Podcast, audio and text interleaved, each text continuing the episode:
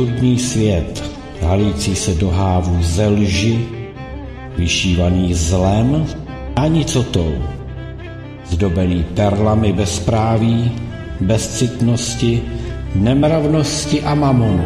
A mamonu. A mamonu.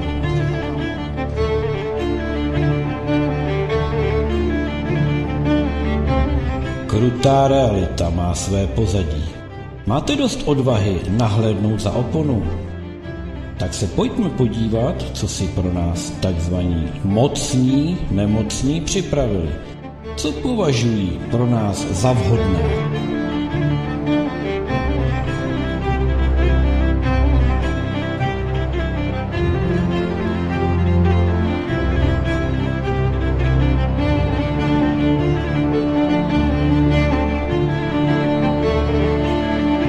Nastal čas sundat masky. Odhalíme zrádce i s jejich plány. Odzrcadlíme pravé příčiny. Budeme pátrat po motivech i principech spiknutí. Vítejte na Midgardu. Vítejte na Midgardu.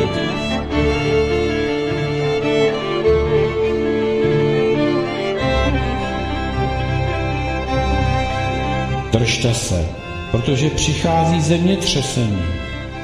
Leckomu se zhroutí dosavadní mýty a manipulativní koncepty.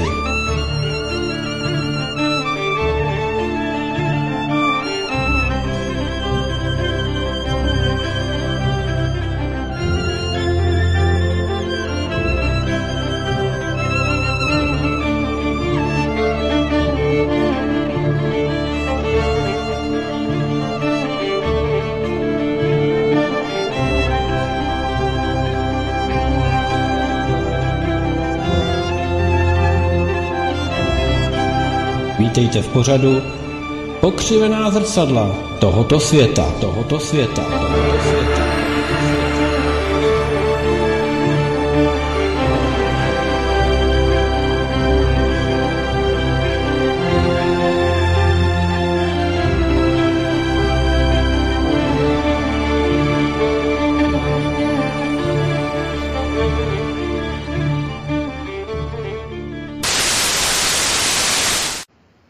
Všechny vítám u druhého pořadu, který se vysílá a který vysíláme a který tvoříme devátého ledna dva tisíce dvacet čtyři. Dnes svůj svátek slaví Vladanové, už jsme jim přáli. To jenom tak připomínám, pokud náhodou znáte nějakého toho Vladana z té necelé tisícovky, tak abyste nezapomněli se s ním v tento čas minimálně aspoň promořit. No, ale jak už to bývá, tak máme také připravenou půl hodinku s Míšou a proto já právě teď přivítám tady na studiovém mikrofonu, tak přivítám Míšu. Míšu, já tě zdravím, vítej, ahoj. Ahoj Petře, zdravím všechny naše posluchače. My přesto, že jsme trošku dostali, já jsem dostal takový kritický e-mail od jedné naší posluchačky, mm-hmm. že probíráme, probíráme rodinné záležitosti. Aha. Tak se vrátím k jedné věci. Tak jsme se tady bavili o těch Vánocích, víš.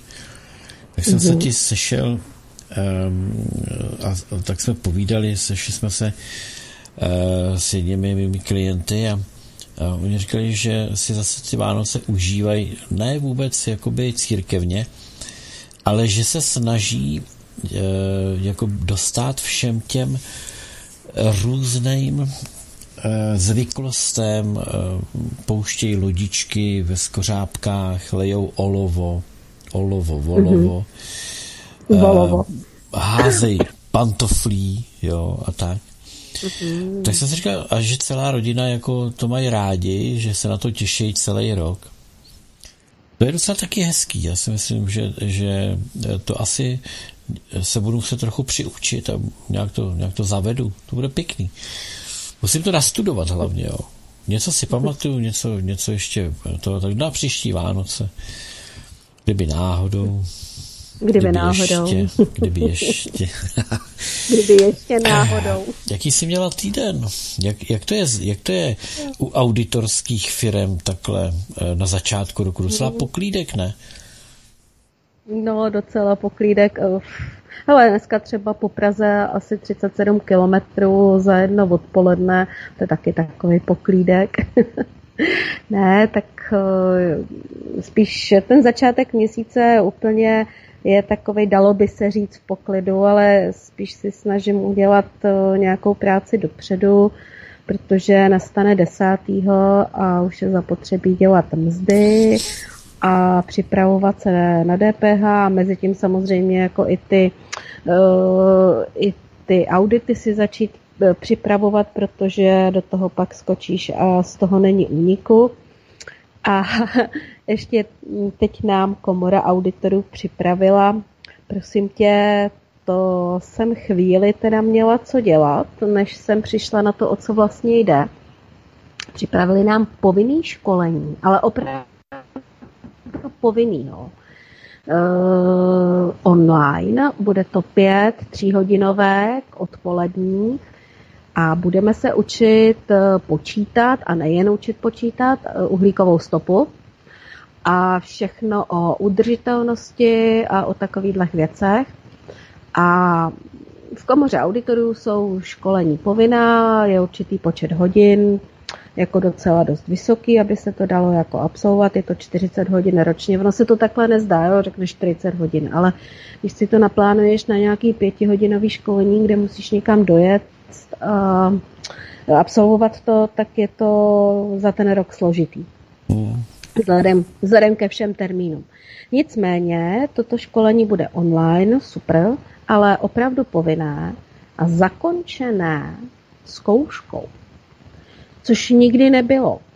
Jo, třeba jako auditorský vzdělání nebo mít certifikát, že jsi auditor, je složitý získat. V podstatě u mě to znamenalo, že jsem si v třicet osm, nebo zhruba od třicet pět do třicet osm znova vystudovala vysokou školu ekonomickou, protože to odpovídalo všem těm zkouškám, které jsem dělala odborným. A zakončeno to bylo jednou velkou státní zkouškou. Uhum. A nikdy už potom nebylo, že by nás někdo přeskušoval. Jo, mění se předpisy, je zapotřebí studovat lecos a tak dále, máme nějaké pravidelné kontroly, uhum. ale přeskoušení nebylo. A teď přišlo přeskoušení. Tak jsem to nevnímala úplně pozitivně, jo, úplně jako, myslím si, že jsem se i vůči komoře ohradila, že jsem i napsala, že je zapotřebí, aby teda ty školení byly poskytnuty v tom nahrávaném stavu, tak uvidíme, no, jak to bude dál. Zmínila jsi, zmínila jsi platy. Já jsem teda nějak zase někde řídil a v rádiu jsem slyšel, v mainstreamu, mm-hmm. Mm-hmm. že víš, jak, nevím, teda oni asi ty, ty, ta, ta média dělají vládě hlásnou troubu, jo. Takže no, říkali, že zaměstnavatele jako budou přidávat lidem tři mm-hmm. až šest procent na mzdách. Mm-hmm. Že prostě zkrátka dobře vlastně předběhnou inflaci. To jsem se fakt musel, já jsem se zlomil normálně v té sedačce. Tak loni nepřidal nikdo nic, si myslím. No. Inflace vyrostla, já nevím o kolik, ale leta a tu, a tu malou další inflaci by ty platy měly předběhnout. Takže z toho tak jako mezi řádky vyplýval totální blahobyt. No, a všichni se máme úplně výborně. No a já jsem si říkal, je nálada, když máš takové ty, ty firmy, co mají zaměstnance, ty firmy mají náladu jako přidávat, nebo musí ze zákona, ne, nebo... Ne, jako nevím, jak je to ve státním sektoru, to opravdu v tuhle chvíli, jako nevím, jak se tam navyšuje, ale co se týče v běžných firmách, pokud asi třeba nejsou v odborech, jako jsou třeba nějaké automobilky a podobně, tak takový ty běžné firmy... Tripartita, že by tam byla. Hm. Tak tam není žádná povinnost a není nálada. Řeknu ti to, není nálada. Ono Většina není těch o náladě, firm... ono asi nejsou peníze spíš. No, No, není, většina těch firm začíná balancovat na hraně nějaké kladné nuly, protože ty energie... Počkej, kladná nula, to mi řekni. Kladná nula, to je takový to, aby jsme úplně nebyli ve ztrátě, ale ten výsledek je tak jako takovej hodně malinký. Tomu se říká kladná nula. Kladná nula, ty. No. A pak už jsou jenom červený čísla, jasně, ale... Pak už jsou jenom červený čísla, ano. Jo. Mm-hmm. A aha. Dřív třeba skutečně jako bylo, že firmy měly zisky, vydělávaly, měly, hlavně měly práci, to je důležitý. Jo? Tady jako firmy se začínají potýkat s tím, že nejsou zakázky. Mm. Já mám třeba několik třeba těch architektonických malých firm, nejsou to velké firmy, jsou to menší firmy, potýkají se s tím, že třeba nejsou zakázky. Že třeba, já nevím, tři čtvrtě roku nezavadí o větší obchod, jo. No, no, málo se investuje ve společnosti. Mm-hmm. Není, není co investovat. To je, to je, jako, to jsou všechno ty kaskádovitý efekty, které nastávají, no. Když nýmandi a mm-hmm. eh, potent, no, potentátní no. kreatury se chopí řízení státu. Já si myslím, že Miloš Zeman to vystihl ve svém projevu naprosto přesně. Geniálně. Geniálně. To, jako musím říct, ten se mu zase, on to nebyl projev, že ono to byla promluva, promluva Miloše Zemana, eh, nějak vánoční promluva, nebo jak to nazval. A jako oproti tomu, co tam předváděli ty, ty exoti, kdy oni nejradši všichni by jako měli, takže třeba by mohli, víš jak, víš, jak se dělají ty, jak se to jmenuje, takový ty, ty adventní kalendáře, jo, jo, jo. No, takže no. Že, by, že by tam bylo třeba jako ty ministři, šéfové, to, všechny ty důležitý, ale ty by si jako odevřela to okýnko a z toho okýnka by na tebe promluvil zrovna tenhle ten. Ježišmarja. A, a druhý den by si si zase chtěla udělat radost před večeří, uhum. Tak zase bys otevřela další okýnko a tam by na tebe vypadl fialový hnus třeba, jako jo. Ten by byl asi na Štědrý den. A nebo od toho fialového nějaká kráva. Teda fialová kráva jsem chtěl. No jo. Ne, je to... Zemanovo vánoční poselství se to přejmenovalo, napovídá Jarda, děkuju. Mm-hmm, děkujem. Jo, jo, bylo to fakt výborný, výborný, moc se mi to líbilo. No. Míšo, všimla jsi si, jak e, přešaltrovali a hned zaměstnávají veřejnost eurem. No úplně brutálně. Musím e, říct, Pávek že... to odevřel, e, že jo? Pávek fakt. to odevřel. Notičky. Notičky.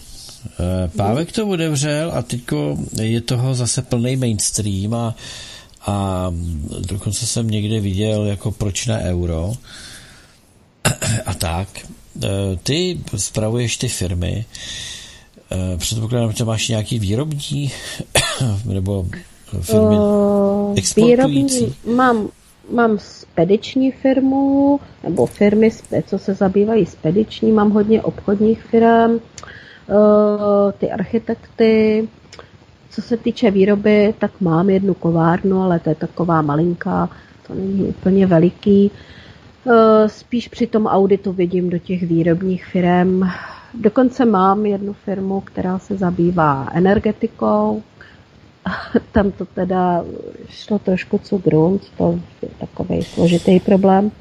Takže tak nějak jako dobře. Napříč by se dalo říct. Průřez takovej. Takže dobře, takže mm-hmm. jsme ve obraze, jsme ve obraze, můžeme se trochu víc pobavit o tom euru. Um,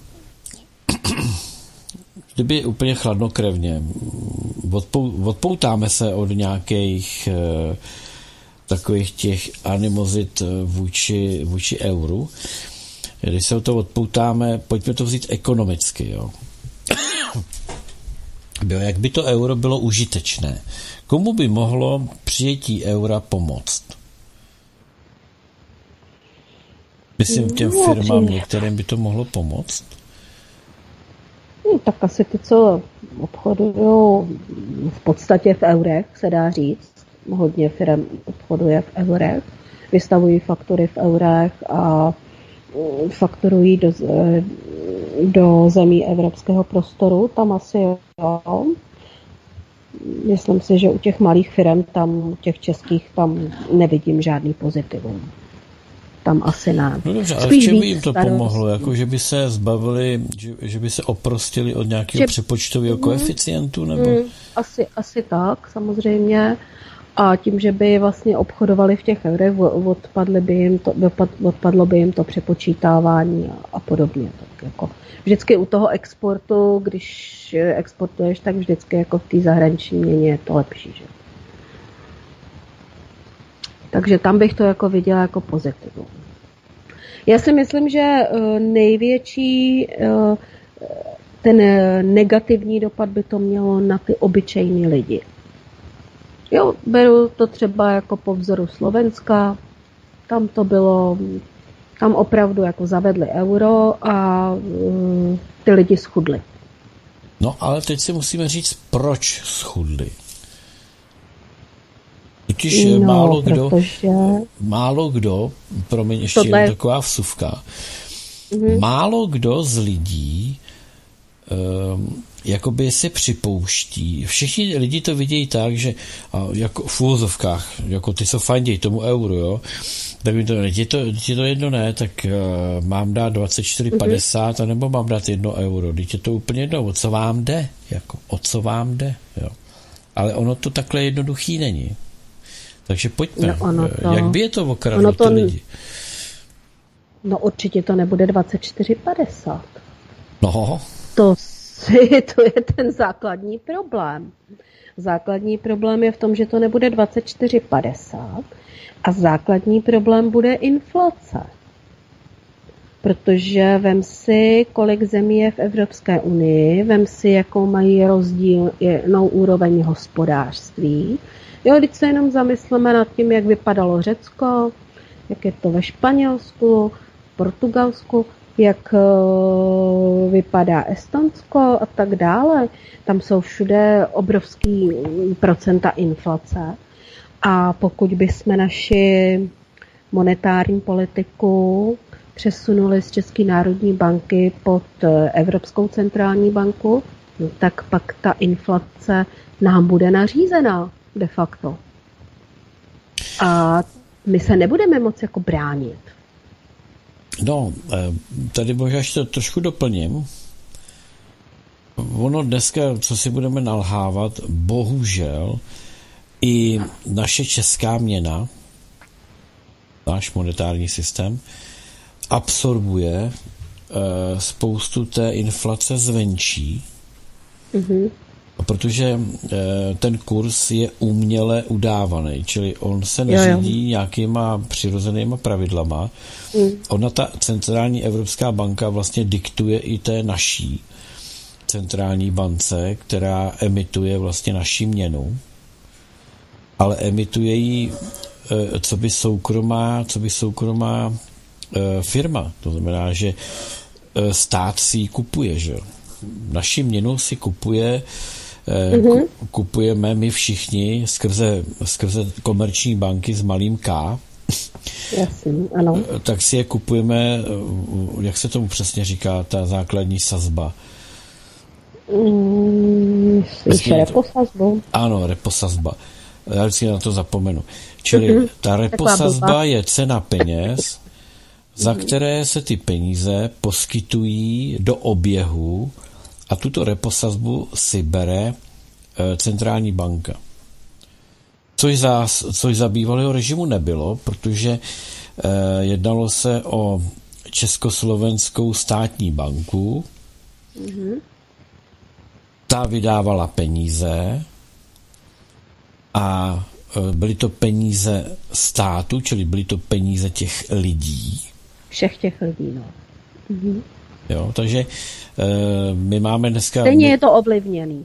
Platíme dvě. Prostě... A právě tou reposazbou může do velké míry pochopitelně vysávat tu naší měnu a může, může být, že jo, vezměme si kolik, sedm let tady bylo naříz, Česká národní banka držela nějaký kurz eura vůči koruny a my jsme vlastně, my jsme vlastně vydotovali euro dvěma bilionama. Naše malá země, vykrádaná ze všech stran, ještě nadotovala dva biliony českých korun, které jsme vytiskli, kvůli tomu museli jsme je vytisknout, aby jsme, aby jsme klukům, těm velkým klukům vlastně vydotovali euro, jo.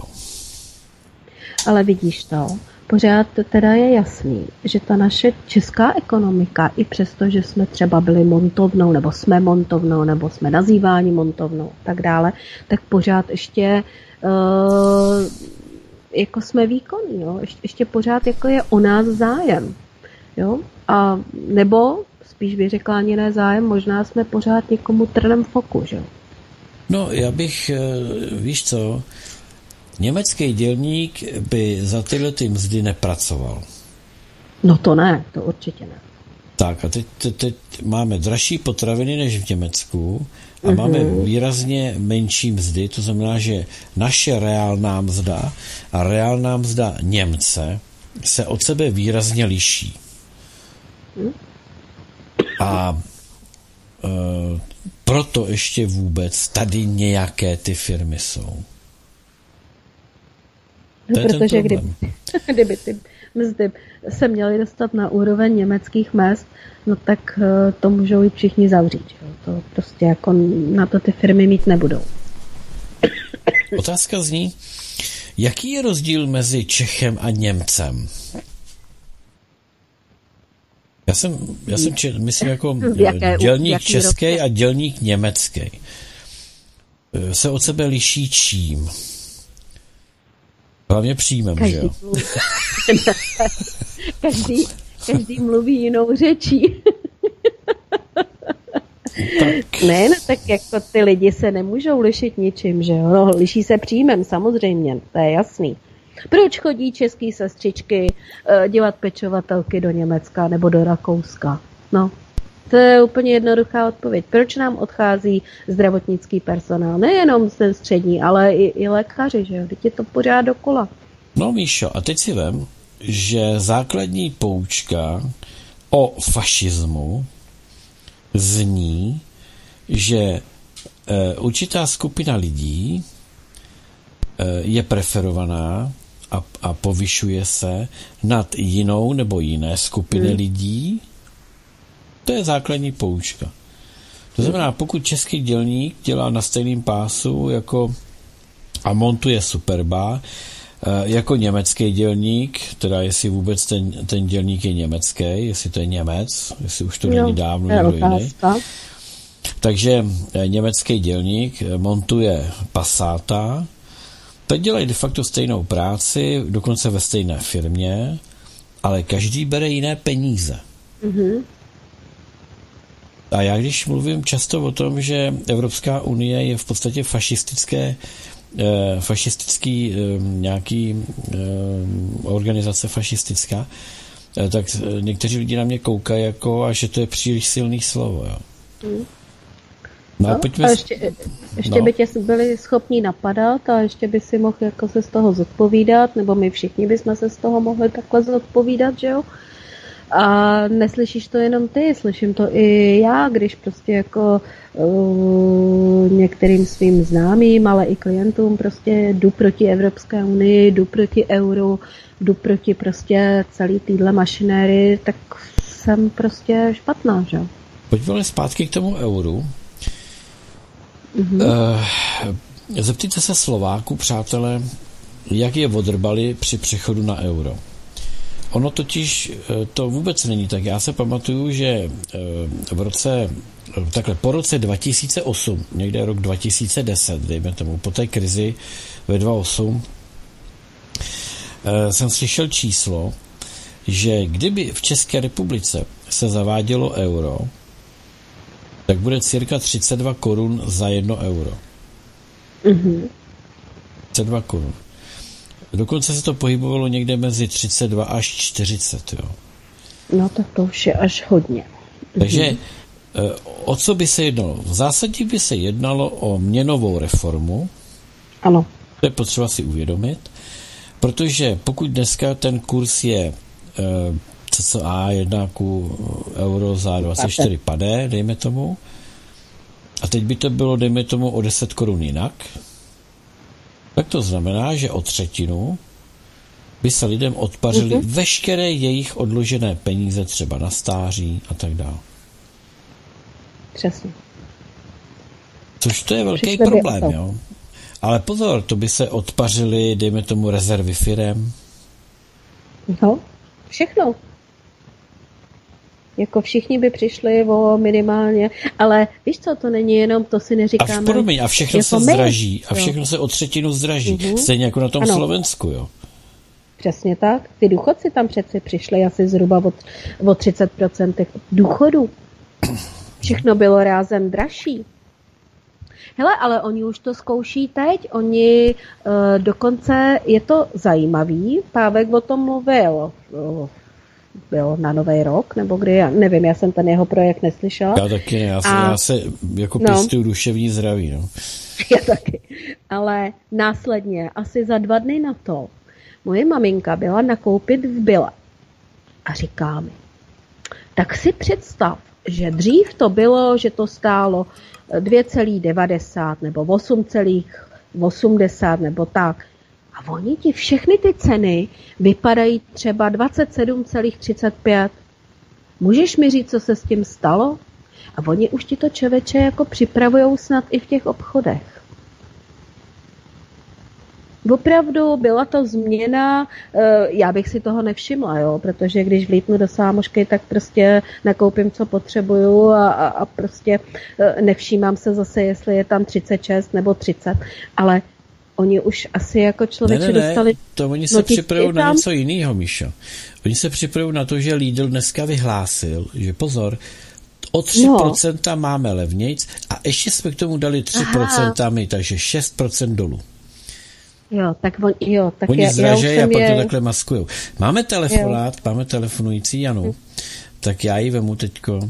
Janí, dobrý večer, jste ve vysílání. Já vás zdravím, vaši dámu a vás, pane Petře, a chci jenom říct k tomu problému toho směn, směnného kurzu, že by jsme byli tak za třicet dva, Slováci byli za třicet jedna, když vstupovali do... do... třicet jedna čtyřicet, myslím, dvacet, tak nějak. No, no, no, no, takhle nějak se to pohybovalo.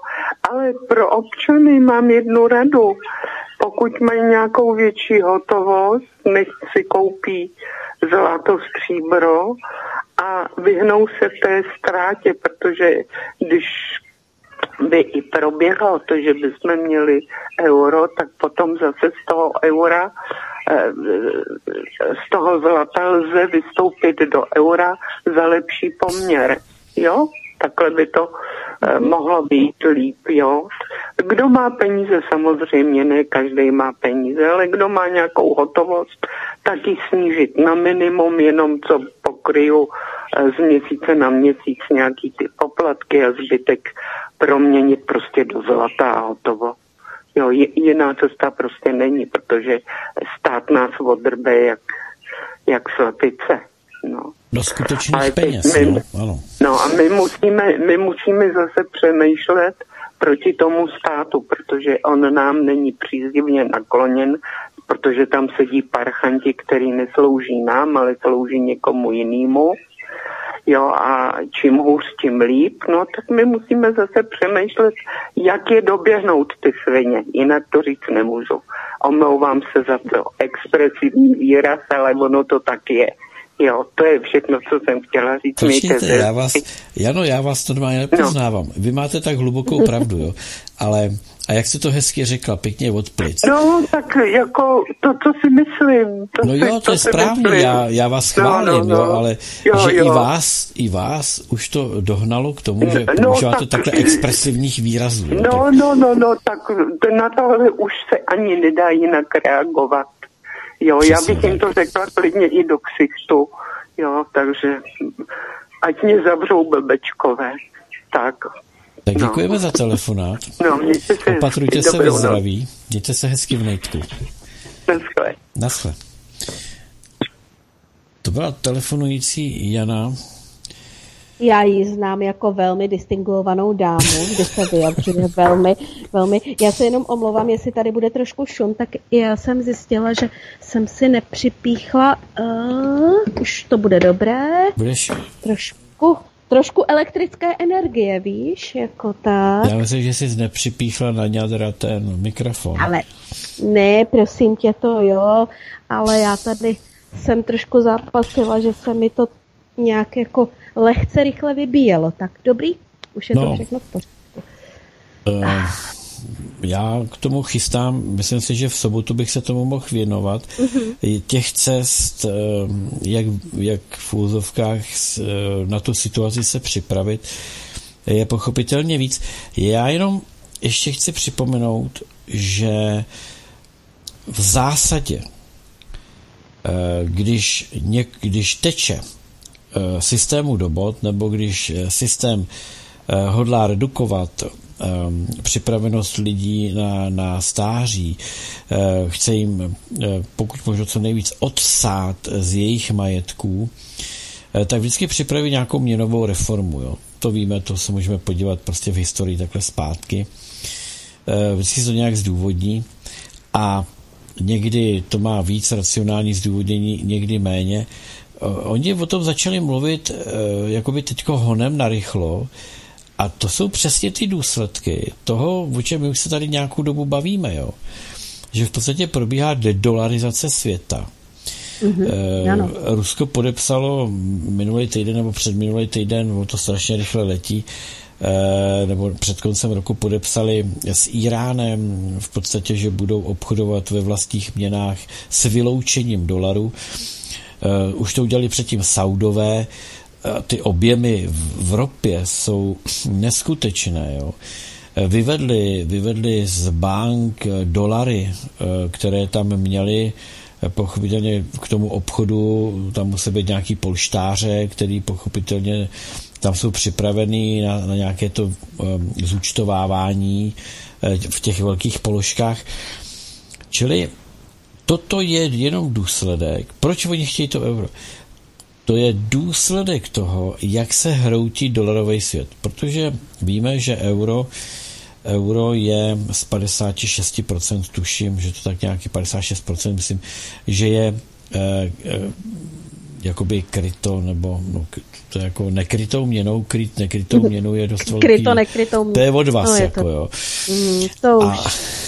A bezcenný dolar kreje cena euro. Ne, oni potřebujou teďka vlastně jako něco, co by to malinko jako zalepilo, že jo. Proto začali jet tu agendu u nás. Tonoucí se Protože se kde jinde jako br- přesně tak, jako. A proč nestáhnout někoho dál, že jo? Proč nepomoct třeba někde někomu, aspoň uh, zase ještě lépe, když můžeme někde potopit uh, zase část nějakých lidí, co, co o co jde, že jo? No t- jako mohli to udělat v osmdesátém devátém a pomohli si třicet let, že jo? Jo? Teďko jenom asi na vysvětlenou, jo? To musíme trošku vysvětlit. Tady jde o to, že vytištěné dolary, čili dolary, které eh, oni si dneska tisknou, ani ne v tiskárně, ale už je v úzovkách tisknou eh, digitálně. Eh, ať chcete nebo nechcete, musíte je skrze něco zavést do toho systému. Mm-hmm. Čili do toho oběhu je potřeba napasírovat eh, ty peníze. Eh, to, je ten, to je ten výraz, jak eh, teď Který, nevím, který to byl ten šílenec, předchozí, předchozí šéf Evropské centrální banky, který vykřikoval, že poletí a bude vyhazovat euro. Jo, jo, jo. Mhm. Jo, to, to, to je ten eurový tryskáč, jak se říkalo, nebo letadlový eura.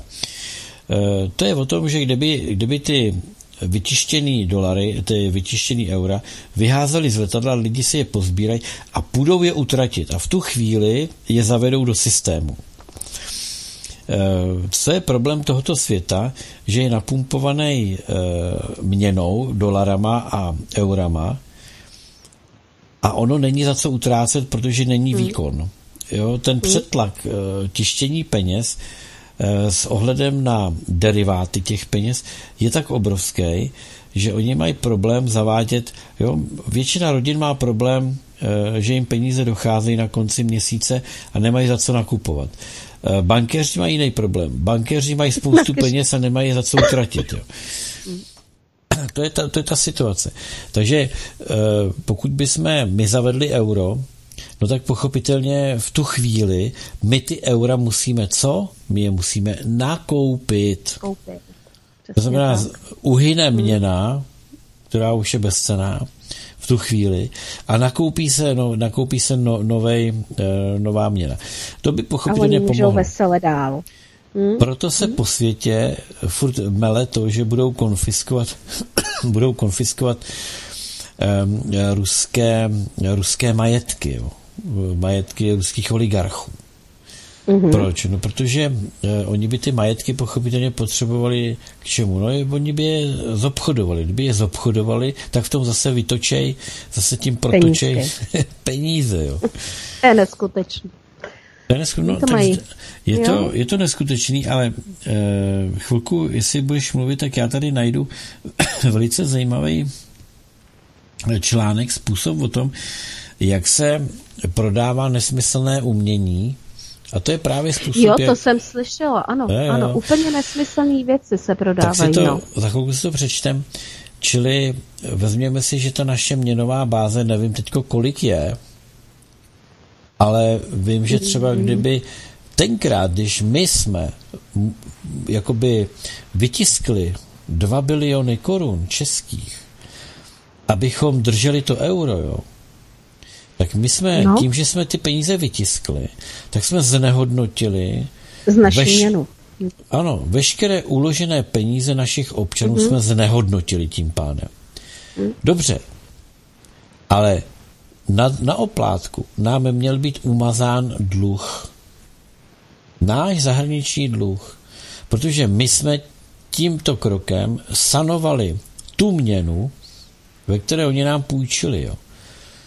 Takže no, eh, bankéři měli říct, ano, samozřejmě, eh, my vytiskneme dva biliony dolarů postupně, že jo? Ale my za to chceme vymazat ten dluh, protože ten tím pádem splatíme. Takže my jsme ho splatili, ten dluh, ale on zůstal. Takže fakticky z ekonomického hlediska jsme ho splatili, ale nikdo nám ho neodečet. Proč by nám ho odčítali? No ne, počkej, nejsme blbci, jako. Pravda. Ne, no. A ještě Andrej Babiš. My ne, jako, my ne. A ještě Andrej Babiš, víš, co udělal? Říkal, že vzal nějaký peníze a investoval je někde, státní peníze, aby to vydělávalo na, na úroky. Mhm. Úplně jako nedohlížuje. Což dobrý, což dobrý, ale v důsledku se podpořily nějaké hedžové fondy. Ano, a jo, jo, jo, jo, jo, to máš pravdu, ano. Uh-huh, uh-huh. No. A tak to je jenom, to je jenom, že politici tu úlitbu těm bankéřům vždycky dělali a vždycky dělají. A to je prostě to špatné. Takže jestli ale... zkus na tohle reagovat, já jdu hledat ten... Ne, mně se na tom jenom strašně líbí, jak prostě... Uh...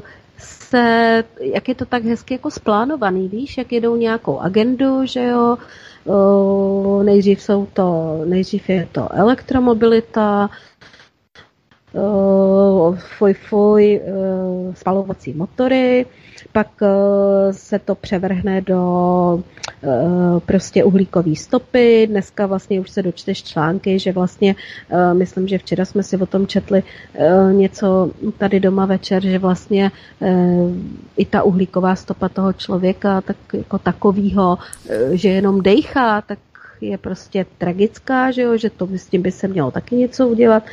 A jedou takový prostě úseky. Kdyby se nemělo dejchat, jasně. No, jako nicméně já pak budu odborník na měření, na měření té uhlíkové stopy. To jsem na to skutečně zvědavá, na ten čtvrtek, to máme první díl toho školení. Tak to, to budeme vědět teda, co s náma. No a teď máme další dílek do té skládačky, že jo.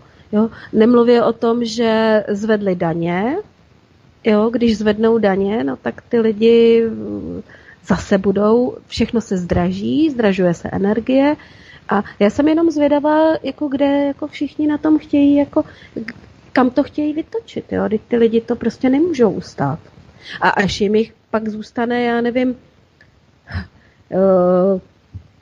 teď je, kolik je nezaměstnanost, no nedokážu takhle z hlavy, jako nevím, jo, kolik je tady. To ti řeknu, nezaměstnanost stoupla, pohybuje no se okolo určitě. šest procent.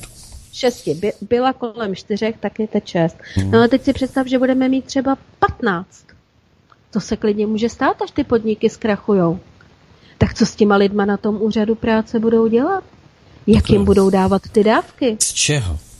Z čeho? Přesně tak. Když na to nebudou mít. Co mohli, nacpali na Ukrajinu. Tam prostě se nacpalo všechno, co bylo nutné, že jo? To všechno jako no ne, nutně potřebovali. Hele, těším se na okamžik, který už na Slovensku je jasný. Já ti rozumím, ano. Budou, ano. budou prověřovat všechno, mm-hmm. co odešlo na Ukrajinu. Ať to byly zbraně, peníze, mm. kam to šlo, přes koho to šlo. Zcela bezpečně se to rozkraje, jo. Orbán si myslím, že, že bude tlačit Evropu do, do toho zprůhlednění, že jo, vyúčtování a tak dále. Ale pozor, u nás to bude tajný. No, no s touhle vládou tajný. To bude tajný a potom, potom to bude předmětem pochopitelně vyšetřování. Mhm. To přijde, no, takže... víš, to přijde. Ta změna musí přijít, protože uh, sama jsi to řekla. Uh, do nekonečna To nepůjde. To, to nepůjde. To nejde. A protože oni ztratili pud sebezáchovy a oni prostě jedou hmm. bez jakýchkoliv brzd a zábran, tak musí nastat ten okamžik, kdy, a o to to bude horší potom, že dost možná to bude velice, velice náročný. Proto oni by tak strašně rádi odzbrojili národ. Jo. Hmm. Ale to, to je téma, který si probírat... Jo, všechno dohromady. A jenom si vem, včera proběhlo mainstreamem asi jedna nebo dvě zprávy o tom, co se děje v Německu. Já mám dneska zprávy od jednoho dopravce, takový, dalo by se říct, že je to až legrační, jo, když to takhle řek. No víte co, já vám vždycky ty doklady nosím hrozně pozdě, co, ale já teď vlastně nemůžu jezdit, protože my se tam pořádně nedostaneme, tak já vám je zítra přivezu. No je blokáda, no, i na německých no, hranicích. A, ale tady o tom neslyšíš nic. Včera tam byl jeden článek, ale oni se nedostanou přes hranice a když se dostanou, tak se nedostanou dál, že jo? Ale no, tady ani, ani písmenko. Ani píp. Ani, jo. Tady, jako, ani tady se to nějak no. zvadlo, tady se vůbec neinformuje vůbec o ničem. Ne, vůbec. Naprosto. Dneska tam byla nějaká informace, ale vůbec jsem to nečetla a ani jsem neměla chuť to číst uh, ohledně no. nového vyšetřování uh, masakru na univerzitě, ale pak jsem jenom viděla na, jako článek nadpis a říkám, no tak do toho se radši už ani vůbec pouštět. No ne, tak už vyšetřují devadesát sedm lidí, kteří někde jako něco, tak už je vyšetřují hmm? pro schvalování činu, pro šíření poplašené zprávy. Tři už byli na psychiatrickém vyšetření lidí. No, no, to jim jde dobře. Ale aby přemýšleli o tom, že švadlenka, která šila prostě za patnáct procent nebo opravovala oděvy za patnáct procent, to má dneska za dvacet jedna, úklidy pro domácnost, když si lidi nechávali třeba dělat jako v domácnosti úklidy nebo i ty uh, bytové jednotky, tak dřív bylo za patnáct, dneska to máš za dvacet jedna. Dobře, a k čemu to povede? No, k šedý ekonomice. To přeci je no jednoduchý. Tak ano. Jako zákaz držení zbraní povede k tomu, že lidi budou držet zbraně nelegálně, uh-huh. což bude mnohem nebezpečnější situace. Přesně tak. Tak, tak to, to, to všechno bude mít svý eh, druhý strany mince. Já tady, tady přečtu Onement šest je obraz, který se predal za cenu čtyřicet tři celá osmdesát čtyři milióna dolárů. To znamená skoro čtyřicet čtyři milionů dolarů. Stavím sa pre českých poslucháčov vsadím se, že si myslíte, kdo na světě by zaplatil čtyřicet tři milionů za tento obraz, který si e, můžete namalovat sami za pár korun nebo dolarů. Dovolte mi vysvětlit, ako to preběhá. Milionár zarobí v roku dva tisíce dvacet dva čtyřicet tři milionů dolárů. Najme umelca, aby robil umění za dvacet pět tisíc dolárů. Umělec umístí jeden pruh na plátno. Je tady velké plátno, je modré a uprostřed je bílý pruh. Milionár děkuje umělcovi a nechává umění ocenit odhadcom, který je v rovnakom okruhu přátelů. Odhadca oceňuje umělecké díla na čtyřicet tři milionů dolárů. Milionár daruje muzeu umělecké díla v hodnotě čtyřicet tři milionů dolárů, aby si odpísal daň vo výške čtyřicet tři milionů dolárů. Milionár neplatí v roku dva tisíce dvacet dva žádné daně. A nejlepší je ta návštěvníčka, čo hladí na tento umelecký klenot. Pamätáte sa, keď Hunter Biden predával mazanice za jeden a půl milióna dolarů? No. No jo, tak to je, ne? No, co k tomu víc dodat, že jo? To prostě tak je, no. Jenom přemýšlím, je... kdo by mi to namaloval. Náš Tomáš ti to namaluje. Prosím tě, teď mají úkol, mají namalovat kočku e, v zimních, e, ne, jakoby v nějakém zimním sportu, takže lyže, brusle, e, sáňky, boby a tak. Tak jedna maluje sněhuláka, že kočka stavila sněhuláka a je uvnitř. No, no, no. Hele, ježiš. A můžeme to hned nechat ocenit. No. E, takhle to nějak funguje. A pochopitelně může to být ještě promakanější, může to mít spoustu, spoustu. To. Pak se, pak se najde nějaký filantrop. Těch, těch je, ty mám úplně nejradši. Filantropy mám, mám úplně nejradši. Jo, jo, jo, hele, jo. Mě to vždycky drbalo mi to hlavu, Míšo. To jsi říkal, filantrop, počkej, tak. Takže on vlastně se baví tím, že svoje velké peníze věnuje lidem. No, ale proč to dělá? A to, to, to mi vrtlo dlouho v hlavě. Než jsem pochopil Billa Gatese. Pak mi to všechno doklaplo. Tady Jarda mě podceňuje, píše, že nemám ty miliony dolarů. Jak to víš, Jardo? Třeba se najde nějaký sponzor tady svobodného vysílače a, a uděláme buzines. Nasype to tam a budeme to mít ve velkém. Hm? Takže když se vrátíme k tomu euru, byla by to pohroma a jako já řeknu tu nejhorší z nejhorších. Budeme zachraňovat chcíplou měnu, mm-hmm. aby nás to spláchlo společně s ní. Pozor, dokud budeme mít naši českou korunu ve volném směnném kurzu vůči všem měnám, a to je důležité, vůči všem měnám, protože my přece si můžeme za ty koruny jít koupit dolary, eura, um, franky. ruble, franky, um, nějakou egyptskou libru, jo, to vůbec je bouzines, hmm. ale můžeš si koupit jakoukoliv měnu, tak proč bychom měli mít euro? Ale ve chvíli, kdy se zhroutí euro, tak to na nás nebude mít tak drastický dopad. My máme svoji měnu, my máme, bude to mít nějaké, řeknu, bude to mít nějaké vlivy, nepřímé, ale v podstatě nás mine něco strašně kataklizmatického, jo. Vidíš to, a to, o tom jsme se dneska bavili s Tomášem, mi položil takovou zvláštní otázku. Uh, mami, a co se stane, až to euro padne? Co budou dělat v těch zemích, kde to euro mají?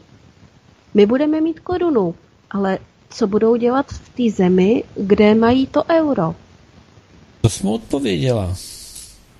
No, tak já jsem to vzala s, s celským rozumem a říkám, no tak asi se Němci vrátí k Marce, Italové k liře, ale to víš, hochu, to bude takovej průšvih, že si myslím, že to asi nebude tak úplně jednoduchý, ale...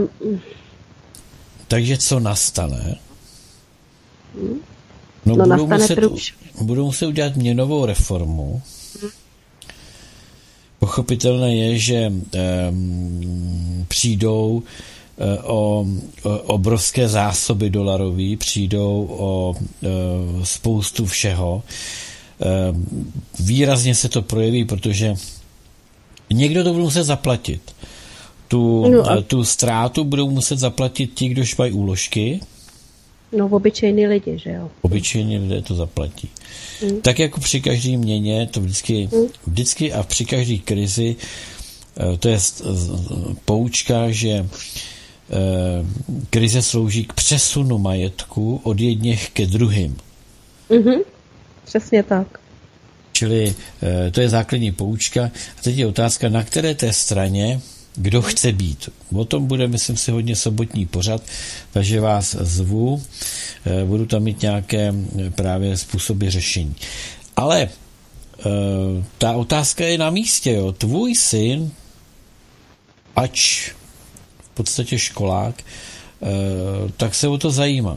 Co tam bude? No, no prostě bude to, bude to pro ty lidi velice, velice, velice drsné. On se ano, právě ptal, asi jako... se vrátí ke své měně, nebo Nebo pozor, a to ještě může být další finta, nebo zavedou nějakou digitální něco, hmm.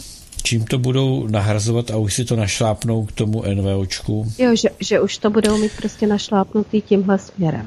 Hmm. Můžou to, můžou to pochopitelně rovnou přesunout k nějakým, k nějakým těm osobním no, hmm. víš, jak se jmenuje? Kreditům, děkuju. K těm osobním kreditům. Hele Petře, to mi dva, nějaký osobní kredit. Já myslím, že by nám, že by nám ho snad ani asi nedali, ne? Za tohle dali, dali minusový. No.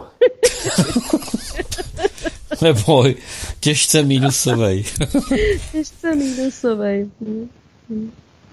Ale no, to je, já si myslím, že jako oni pochopitelně zase z toho nebudou až tak nešťastní, ti organizátoři toho průšvihu, že oni naopak, oni to tam lehce směřují. A proto najednou teď tady je ta řeč o tom, jako rychle euro, euro, euro, aby jsme uhum. náhodou se z toho nevysmekli. Jo, aby jsme jim náhodou neproklouzli tím sítkem, že jo, že zrovna teda jako tahle malá ekonomika, která sice už je dostatečně zdevastovaná, ale co kdyby náhodou, co kdyby náhodou se mohla ještě zberechat, že? Tak ještě pořád lidi mají tady, mají tady lidi už baráky, které nejsou pod hypotékama, mají tady lidi mm-hmm, chaty, mají ano. tady lidi byty, mají tady lidi nějaké svoje majetky, mají tady uložený peníze, jo, ještě jo, jo. úplně to, ale tohleto, Tohle to by okamžitě v tu chvíli přivedlo ty lidi e, k totálnímu jako nahůd. To znamená, že majetky škrtáme, zapomeňte, že jste něco měli, mm-hmm. e, dostanete mm-hmm. osobní kredit, dostanete, nebudete muset chodit do práce e, a tak dále, tak dále. Ze začátku to bude zajímavější, pak Ale... to budou pochybně omezovat. Věř tomu, že těm mladým by se tohleto jako líbilo. Byť oni už ani, třeba dneska kolikrát jsou takhle čtu, oni už ani nechtějí třeba tolik peněz. Oni chtějí jako do práce třeba jenom na sedm hodin, na šest hodin a klid jako. No, aby jo, si mohli užít života. No ale jakýho? Sedí doma u virtuální reality a nebo sedí proti sobě v kavárně a oba dva si vyfotí stejné jídlo a pošlou si ho. A však je to jako... zábavný? Ježiš. Většině, tak jako, to už si tak stará, že nevíš, jak je to zábavný, když si vyfotíš tady se žrádlem a pošleš si to navzájem. No, to asi ne. To já radši řeknu, dej mi ochutnat. Ne, je to strašný. Je, je to tak, no, bohužel, bohužel se to tak prostě děje. To jako, hele, nevím, no. S takovouhle, s takovouhle, jo, nebudeš nikdy cool. No, A já ani nechci být cool. Míšo, víš, co je nejhorší, že... Nebo takhle, pokud Volný blok měl pochopitelně ve svých ustanoveních a ve svém programu zachování hotovosti a mm-hmm. nepřijetí eura, či zachování koruny, tak nikdy, nikdy, a znovu opakuju, nikdy nebyla nebylo udržení vlastní měny korunové tak naléhavým úkolem, jako je teď. Nikdy to nebylo tak důležitý no. jako teď, protože nikdy to nebylo tak um, ohrožující uh, občany jako teď. Prostě, no ale teď si... No, promiň. No, teď si vem, ne, teď si vem, že prostě uh, jak my s tím můžeme pohnout? Teď budou volby, že jo, do Evropského parlamentu. Budeme se snažit. To všichni víme, že jo. Budeme se snažit strašně moc, aby se tam někdo z nás dostal, aby jsme tam mohli být vidět, slyšet a mohli upozorňovat na to, co se děje. No jo, ale kolik jich je tam takových, který tam radši jako sedí, berou ty, ty eura a radši nic neříkají. A teď jsi to ale řekla. A... To budou oni, kteří budou za to euro bojovat až do roztrhání těla. Mm-hmm. Přesně tak, jako. M- mimo jiné. A proto, co bychom mohli dělat, tak já si myslím, že strana Domov by měla přemýšlet, jestli neudělat petici a, s tou, a petici za zachování za zachování e, koruny a hotovosti. Já teď jenom přemýšlím, jestli tohle někdo už nedělal. No my to máme to v programu. Zas... My to máme v programu, ale ne... že jo? To určitě, ale nevím, jestli někdo už takovouhle... Hele, to zjistíme. To zjistíme, jak to je. Tak se může. Takže prosím tě, máš to za úkol do příštího pořadu? Já myslím, že David nás poslouchá, tím toho zdravím. Tak určitě už někde loví, jestli to tak je, nebo není. Pokud někdo už tu petici dělá, tak rádi podpoříme, mm-hmm. pochopitelně. Ale myslím si, že není důležitější ne... petice. Máme volajícího, počkej, možná, že nám někdo teďko napoví. Halo, halo, kdo se dovolal v televysílání? No, Jiří Sedlický, zdravím vás. Slyším a poslouchám ohledně té petice, ale myslíte si, že si s ní opět jako s dalšími nevytřou koutek? No, vytřou, nevytřou, já si myslím, že tady ta petice by mohla být velice úspěšná a že by si, myslím, se s tím dalo popracovat trošku jiným způsobem. A dokonce bych řekl, že by se na tom mohly některé subjekty docela dobře sjednotit do evropských voleb. Jo, mě, mě totiž hrozně teď dráždí to, když slyším, jak se asi všechno uh, dělí na ty malý pidi, pidi, pidi straničky, když vidím, že paní Vitásková se spojí s různými těmi, jako je Sládek a podobně. Mám z toho obavy, že ta opozice se nesednotí, že tam opravdu jde zase o ty korítka. Ale možná jsem skeptik, ale mám z toho takový teď neblahý pocit. Nejste sám. Nejste sám. Já si to trošku myslím, a navíc je to cinknutý hodně, takže tady na tom by se mohlo vytřídit, vytříbit, kdo je opozice a kdo není opozice. Přesně tak. Ale děkuju vám za ten pořad, protože poslouchám krásné věci, prostě, ale je třeba, aby ta svíčka jedna, která hoří, aby už to nebyla svíčička, ale aby už se dostal... byla velká lampa a z toho velká hranice požár, jo? Protože jinak si myslím, že ty fialinkové to s nima nehne, oni už mají hroší kůži a jsou si vědomi sto osm. Ale nic, nebudeme pesimistický, do nového roku hodně zdraví, ať se váš pořad daří a budu vás dá poslouchat. Děkuju a hezký večer. Děkujem, my vám taky přejeme Děkujem. pevné zdraví a hlavně pevné nervy. Tak. Přesně tak. To, to byl skvělý, skvělý, myslím si, vstup přímý. Uh, Míšo, na tomhle bychom měli popracovat, má to velký náboj mm-hmm. a bacha jo, váže to na Brix. No, to je to, co, o, o čem jsem jako, i jako původně trošku měla v plánu, že vlastně my se tady pořád vážeme někam na Evropskou unii a tak, ale my bychom měli trošičku přemýšlet o tom, jenomže my můžeme přemýšlet, jak chceme, že chceme do BRICSu. A nejenom do BRICSu, ale i obchodovat se zeměmi BRICSu. Ale dokud prostě nebudeme mít takovou aspoň jednu malinkou šanci někde být vidět, promluvit, rozumíš, jo? To je prostě to Kápu, dostat se tam. Nekleseme na mysli. Přesně tak. Ono Tvořme. se to nějak vymyslí. Tvořme. Opozice, opozice má jednu výhodu. Jo. A mně se líbí to, to co říká Robert Fico.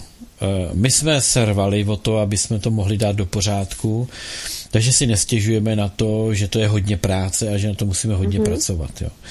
Tak je potřeba k tomu přistoupit. Jedna věc je říkat, my to dáme do pořádku, a druhá věc je si uvědomit, přesně, uvědomit si vůbec, kde to je a kolik to bude stát úsilí. Jo. No jo. Míšo, máš tedy domácí úkol? Tě pověřuji.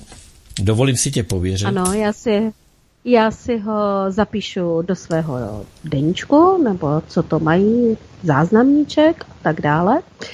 Určitě. Myslím, že jich tam mám další. Zápisníček, mám jich tam dalších sto padesát. No a ten, ten má prioritu. Dobře. Dobře. Trošku se nám to protáhlo, nevadí, to téma je velice důležité a vážné. A, nej, a takhle řeknu, nejvážnější na celé té věci je ta rychlost, s jakou do toho nastartovali. To znamená, že dostali, mm-hmm. dostali urgentní pokyn a Určitě. budou to hrnout hlava Určitě. nehlava, jo. Proto musíme být rychlí v té protireakci. Ne, to, to bylo okamžitý, jak jsem slyšela, že začal že o euro, tak jsem říkala jasný, tak tady jako není vůbec o čem diskutovat. Jo. Tam si je to jasně nalajnovan. Ještě máme volajícího, vydrž mi. Zdravíme Honzu, Já, dobrý vydržím. večer. Dobrý večer, Petře. Co se týče té tý petice na zachování české koruny, ano. Tak to, tak to vyhlásili svobodní. Ano. Uhum. A je to normálně na petice tečka com. Svobodní už to jedou jak dlouho? Ježiš, to bych to musel podívat. Asi díl, ne? Hmm.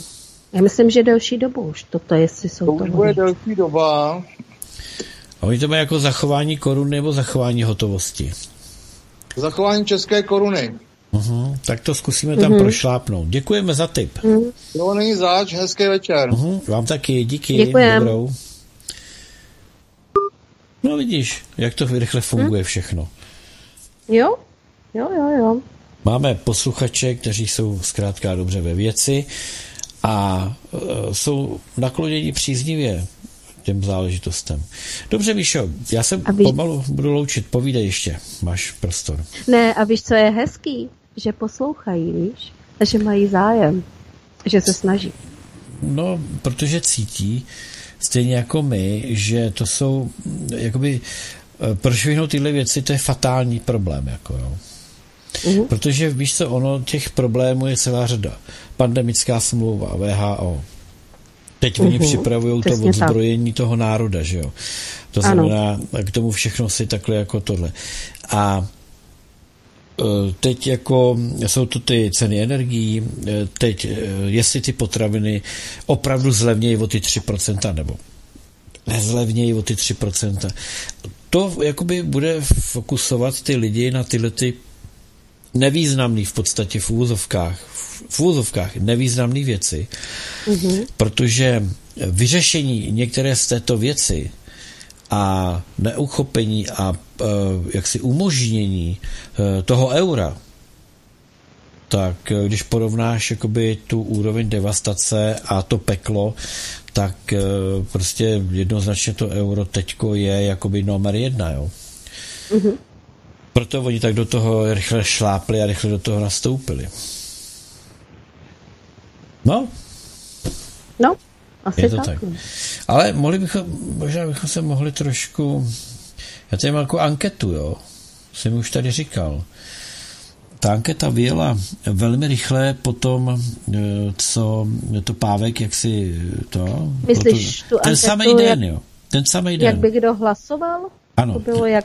Jo, jo, jo. Dneska nám Pepa vysvětloval, jak potřebujeme euro. Tak mu to lidi hned vysvětlili, co si o něm myslí.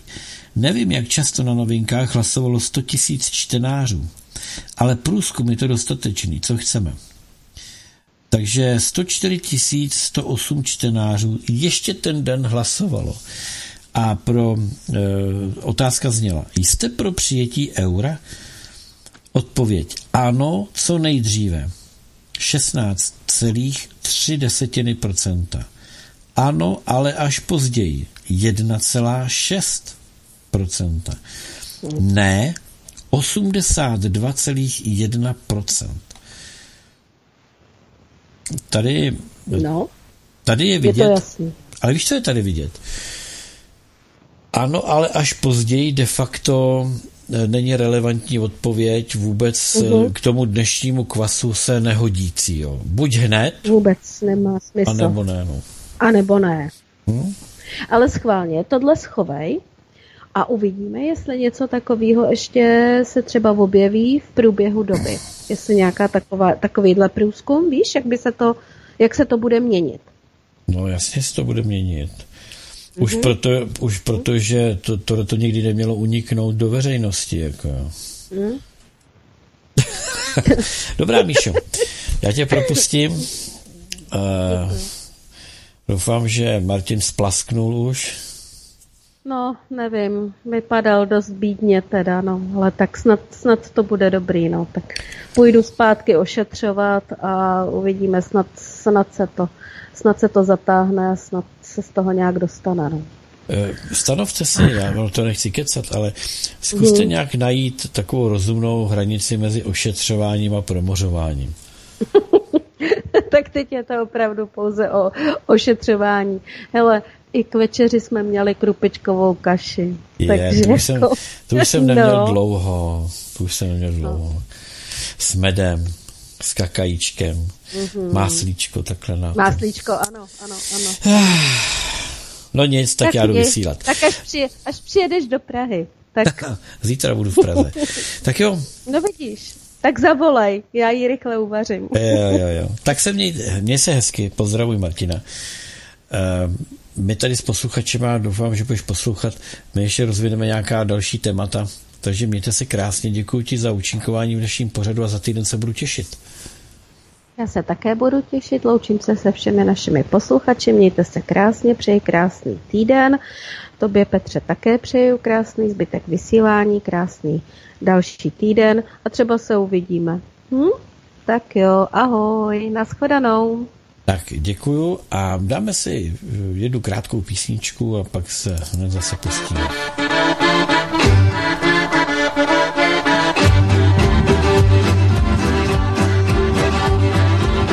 Sa Anča odletila, prišla k nám do mesta. Po uliciach chodí ako víla, ako mladá nevesta. Po chodoch šatniach všetko skúša, čo je trochu pristane. V Priore si luxus kava pýta, pred rozhlasom zastane. Radio baby plava number two. Anča, si drahá, si drahá ako voľno. Anča, si drahá, si drahá ako voľno. Ako neplatené voľno. Anča, si drahá, si drahá ako voľno.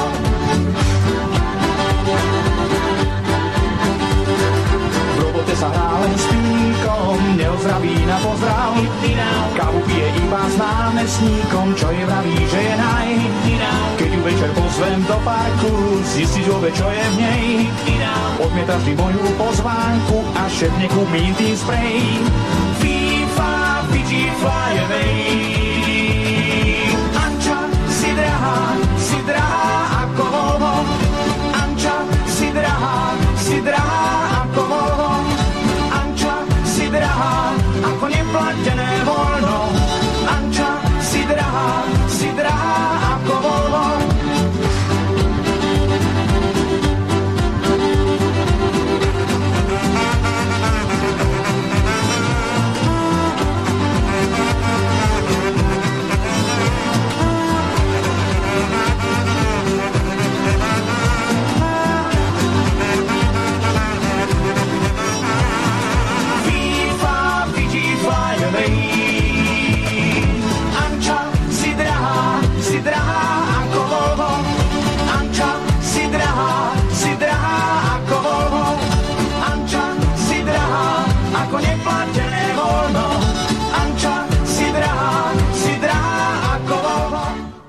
Uah, to byl rychlý konec. Miluju tyhle ty kluky. Mají veselé, hravé písničky. A co? No tak teď nějaké hovory na jiný telefon. Pokud voláte do pořadu, musíte volat telefonní číslo sedm sedm čtyři, jedna tři devět, nula čtyři čtyři, to je sem ke mně do studia. Číslo, které máme uvedeno na našich stránkách, je pochopitelně zase číslo, na kterém řešíte některé svoje požadavky, které máme na stránkách, jako dejme tomu oleje a podobně. Takže do studia volejte zásadně číslo sedm sedm čtyři, jedna tři devět, nula čtyři čtyři. To je sem ke mně na stůl. Tak, já jsem se bavil s mým synem o elektromobilitě a mi říkal, že pracuje v obchodě v Liberci. No a když tam přijede borec, protože i tam jezdí třeba DPDčko a, a jiní kurýři, tak mají elektriky, tak oni třeba asi netopí, protože to by vůbec jako ten rozvoz nemohl udělat. Když jedou z Liberce pro někoho eňakem, když jedou na letiště, tak se musí stavit v Mladé Boleslavi do Být, protože tu jednu cestu to neurazí, ten elektromobil. A je to prostě vychytaný. Všechno je to vychytaný a v podstatě se dá říct, že všechno, co nám tady ta nová elita Evropské unie, co nám vymyslela a do čeho nás strká, tak jsou to holistické, utopistické záležitosti. Naprosto, naprosto tragické. Takže my se teď podíváme na některé novinky, co byly po e, novém roce. Už se vám říká, že Vladimír Putin byl navržen na muže roku. E, je to ten časopis Time. E, Oni loni vyhlásili, vyhlásili Volodymyra, ale letos by chtěli vyhlásit Vladimíra.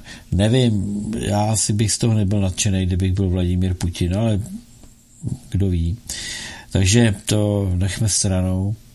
Ale pravdou zůstává, že Vladimír Putin eh, měl několik zajímavých prohlášení. Uh, mám tady třeba informaci, říkal jsem, mluvil jsem o tom, že Laos se chce připojit k BRICSu. Uh, já bych vám tady, kolik tady máme, je to dlouhý.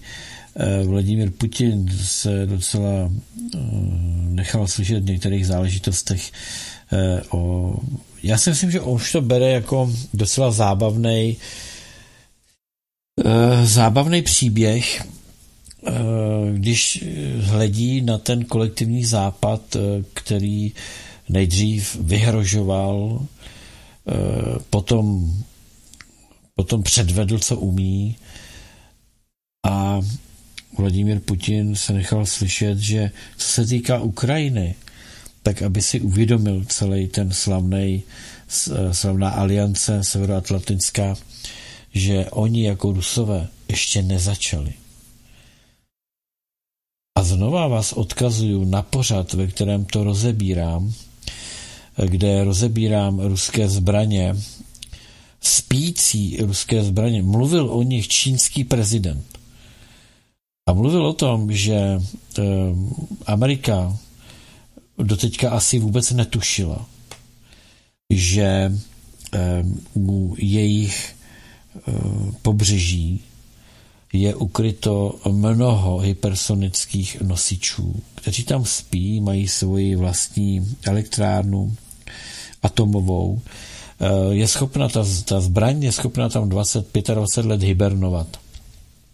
A během pěti minut je v plné bojové pohotovosti a může útočit. Takže teď někde jsem zase chytil informaci, že Čína vytváří něco podobného, ale jako zeď. Jo. Má neviditelné ponorky, stejně jako Rusové mají neviditelné ponorky. Ty ponorky, kterýma tam Rusové kladli, tyhle ty, tyhle ty, oni tomu říkají, myslím Poseidon, že se to jmenuje, tak když je tam, když je tam jako vezli, tak za, ty západáci NATO věděli, že ponorka vyrazila z doku a pak už oni nevěděli. A to je naprosto vyděsilo. Takže je to takové, už se Vladimír Putin, mám takový pocit, docela baví, byť mu to v některých momentech není zrovna příjemné. Ale baví se tou situací, kterou si tady způsobili vlastně ti, jako když vezmete a porovnáte úroveň, kvalitu, vzdělanost, úsudek, velikost politika, velikost člověka, jako myslím, jako člověka. Kdo je Vladimír Putin a kdo jsou ti, kdož stojí proti němu, jo. Tak se nelze divit. Prostě když se spojí stádo debilů, tak stejně to bude jenom stádo debilů, nebude to jeden velký muž, jo. Ale je fakt, že to stádo debilů v určitou chvíli jako okopává kotníka a může vás pokousat. To je pravda, může vás pokousat. Ale když jim zkrátíte řetěz nebo uděláte pořádnou ohradu, tak je tam udržíte. Cena elektřiny pro domácnosti v Evropské unii. Meziroční změna. Tady najdeme odpověď, tady trošku najdeme odpověď na skvělou politiku této vlády. Bavíme se o první pololetí dva tisíce dvacet dva versus první pololetí dva tisíce dvacet jedna.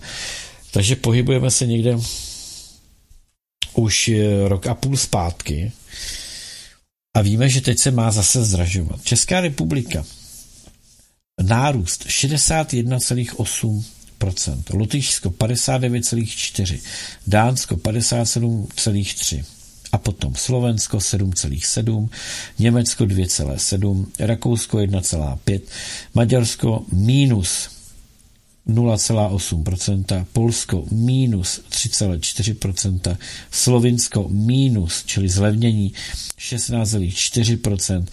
Nizozemsko zlevnilo elektřinu o padesát tři celá šest procenta. To je meziroční pokles ceny. Otázka, taková jednoduchá otázka. Budete firma a budete chtít investovat do nějaké země, a tam vytvoříte pracovní příležitosti. Budete pochopitelně závislí na, na dodávce elektrického proudu a budete, budete zvažovat, kde vás ty fixní náklady nakolik výjdou.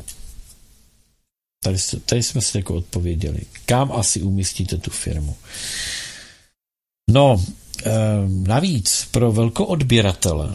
Velkoodběratel je každý, kdo to odebírá na ičo. Tak E.ON třeba už vymyslel, že zálohy na elektřinu velkoodběratele platí třikrát v měsíci. Takže my tady máme transformátor, platíme asi dvanáct tisíc, takže jaký jsme velkoodběratele, jo. dvanáct tisíc měsíčně za elektřinu a platíme to ve třech tranžích po čtyřech tisících. A paní byla dotčená strašným způsobem, že prvního necinkli peníze. Jo. Tak prvního byl svátek. Proč jste to nepřišli zaplatit prvního, se ptala toho pána. No, protože prvního byl svátek. Mám tady ještě takovou, když už jsme se takhle rozjeli. Nejnavštěvovanější dezinformační weby v České republice. Je to o měsíční návštěvnosti. Tak nej, nejvíc navštěvovaný dezinformační web jsou Parlamentní listy. šest celá tři milionu návštěvníků za měsíc. cé zet dvacet čtyři News pět milionů sto tisíc. Sputnik tři miliony padesát tisíc. Aeronet milion dvě stě dvacet tisíc. Tadesko devět set třicet čtyři tisíc. á cé dvacet čtyři sedm set šedesát tisíc. Otevři svou mysl sedm set jedenáct tisíc. To je hezký. Klukům, klukům blahopřeju. Defense pět set padesát dva tisíc. Protiproud pět set čtyřicet čtyři tisíc. Pravý prostor čtyři sta třicet dva tisíc. A nemáme tady svobodný vysílač, protože nás neberou jako, jako web. Zvědavé z tři sta dvacet pět a půl tisíc, třeba Nová republika tři sta sedm tisíc. Tak to jsou, to jsou všechno takzvané dezinformační weby. Na otázku K T V, kterou položil oficiálně, pochopitelně, tak prý nejsou žádné dezinformační weby, neexistuje žádný jejich seznam. Tak jsem z toho trochu zmetený. Tady je myšleno sledování ze strany ministerstva vnitra. Vladimír Putin řekl na na, na, na, kde to bylo? Rusia, Kalink, to jsou jenom nějaké Rusia, Sovět. Tak, Vladimír Putin řekl, západní finanční systém je technologicky zastaralý a stal se archaickým.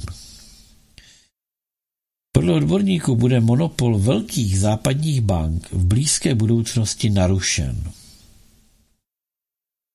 Představitelé řady zemí nepodléhají tlaku a skřípění zubů západu a hájí své národní zájmy. To jsou zejména ty země, které e, usilují o navrácení své svrchovanosti, jako je třeba Maďarsko nebo jako je Slovensko. Rusko prokázalo, že je schopno reagovat na nejsložitější výzvy. Jeho ekonomika prokázala zásadní rezervu. Zákazem platebních systémů v Rusku chtěl Západ Rusy přimět k utrpení, ale ti si přechodu na domácí systém téměř nevšimli. Rusko je největší evropskou ekonomikou a jeho tempo růstu předstihuje všechny přední země Evropské unie. A teď ať někdo řekne, že Rusko je čerpací stanice. Rusko nikoho nevyhání a před nikým se neuzavírá. Zahraniční podnikatelé chtějí v Rusku i přes nátlak jeho představitelů pracovat, jen změnili název. Pracovat s Ruskem a v Rusku je výhodné. To je neměnný fakt, potvrzený staletími. To má Vladimír Putin pochopitelně pravdu. Já bych tady upozornil na jednu větu v souvislosti s tím, co jsme říkali s Míšou v té první části našeho pořadu. Jo. Podle odborníků bude monopol velkých západních bank v blízké budoucnosti narušen. To je to zhroucení, o kterém tady vlastně mluvíme. Jo. I ta první poznámka, že západní finanční systém je technologicky zastaralý a stal se archaickým. Ano, je, protože k tomu, aby si udržel tu, tu základní premisu, kterou byl dolar jako světová rezervní měna, to znamená, že všichni, kdo ji používali, všichni dotovali blahobyt eh, London City, tak eh, to je, to je věc, díky, nebo eh, oni kvůli tomu museli nějaké záležitosti potlačovat, aby eh, udrželi tento model, který pochází někde z let devatenáct třináct až devatenáct čtyřicet čtyři. Jo. Znamená devatenáct třináct eh, přijetí, respektive zřízení zřízení Fedu a devatenáct čtyřicet čtyři podstrčení dolaru jako ekvivalentu zlata pro, tam se vlastně dolar stal tou rezervní měnou, protože měl sloužit k, k vyřízení v podstatě všech válečných reparací. Vladimír Putin ještě je to investiční fórum B T B Rusko. Jo. Vladimír Putin hovoří na plenárním zasedání. V globálním systému mezinárodních vztahů dochází k nevratným změnám. Nastupuje multipolární model. Globalizace neprospívá všem a Spojené státy využívají své spojence stejně jako všechny ostatní. Rusko je pro demokratický model globálního hospodářského rozvoje. Jsou zvyklí vykořisťovat globální periferii, využívat ji jako zdroj renty a zacházet s ní jako s kolonií. Nesmíme zavírat hranice, říkal Západ, ale jakmile se objevila konkurence, hranice se okamžitě uzavřely. Nyní funguje princip cizím cizímu, cizinec může být okraden, jeho majetek, firmy, podniky mohou být zablokovány a dokonce zlikvidovány v důsledku sabotáže. Vladimír Putin ví, o čem mluví. Jo. A, a věřte, nevěřte, ruské mlýny melou spolehlivěji než ty, o kterých se běžně hovoří. No.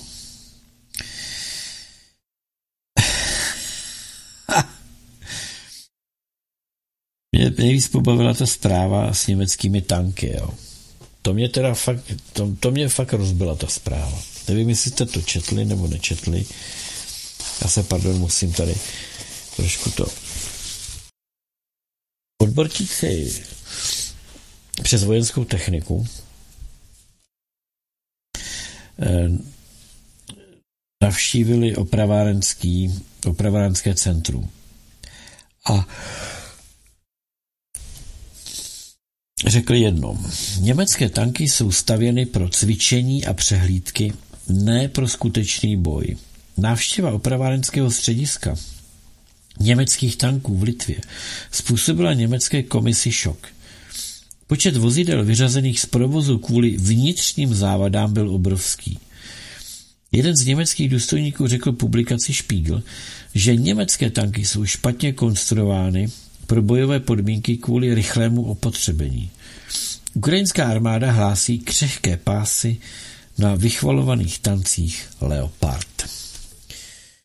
Co byste k tomu dodali? No, je to, je to to, co jsem tady říkal právě v tom, myslím, že to v tom samém pořadu, kde jsem vysvětloval eh, to zaminování Ameriky de facto, kdy eh, jsem se tady zmínil o té technice západní, že je to technika, která je stavěná tak, aby vydělávala peníze v servisních střediscích. Aby prostě ta technika se nějak používala.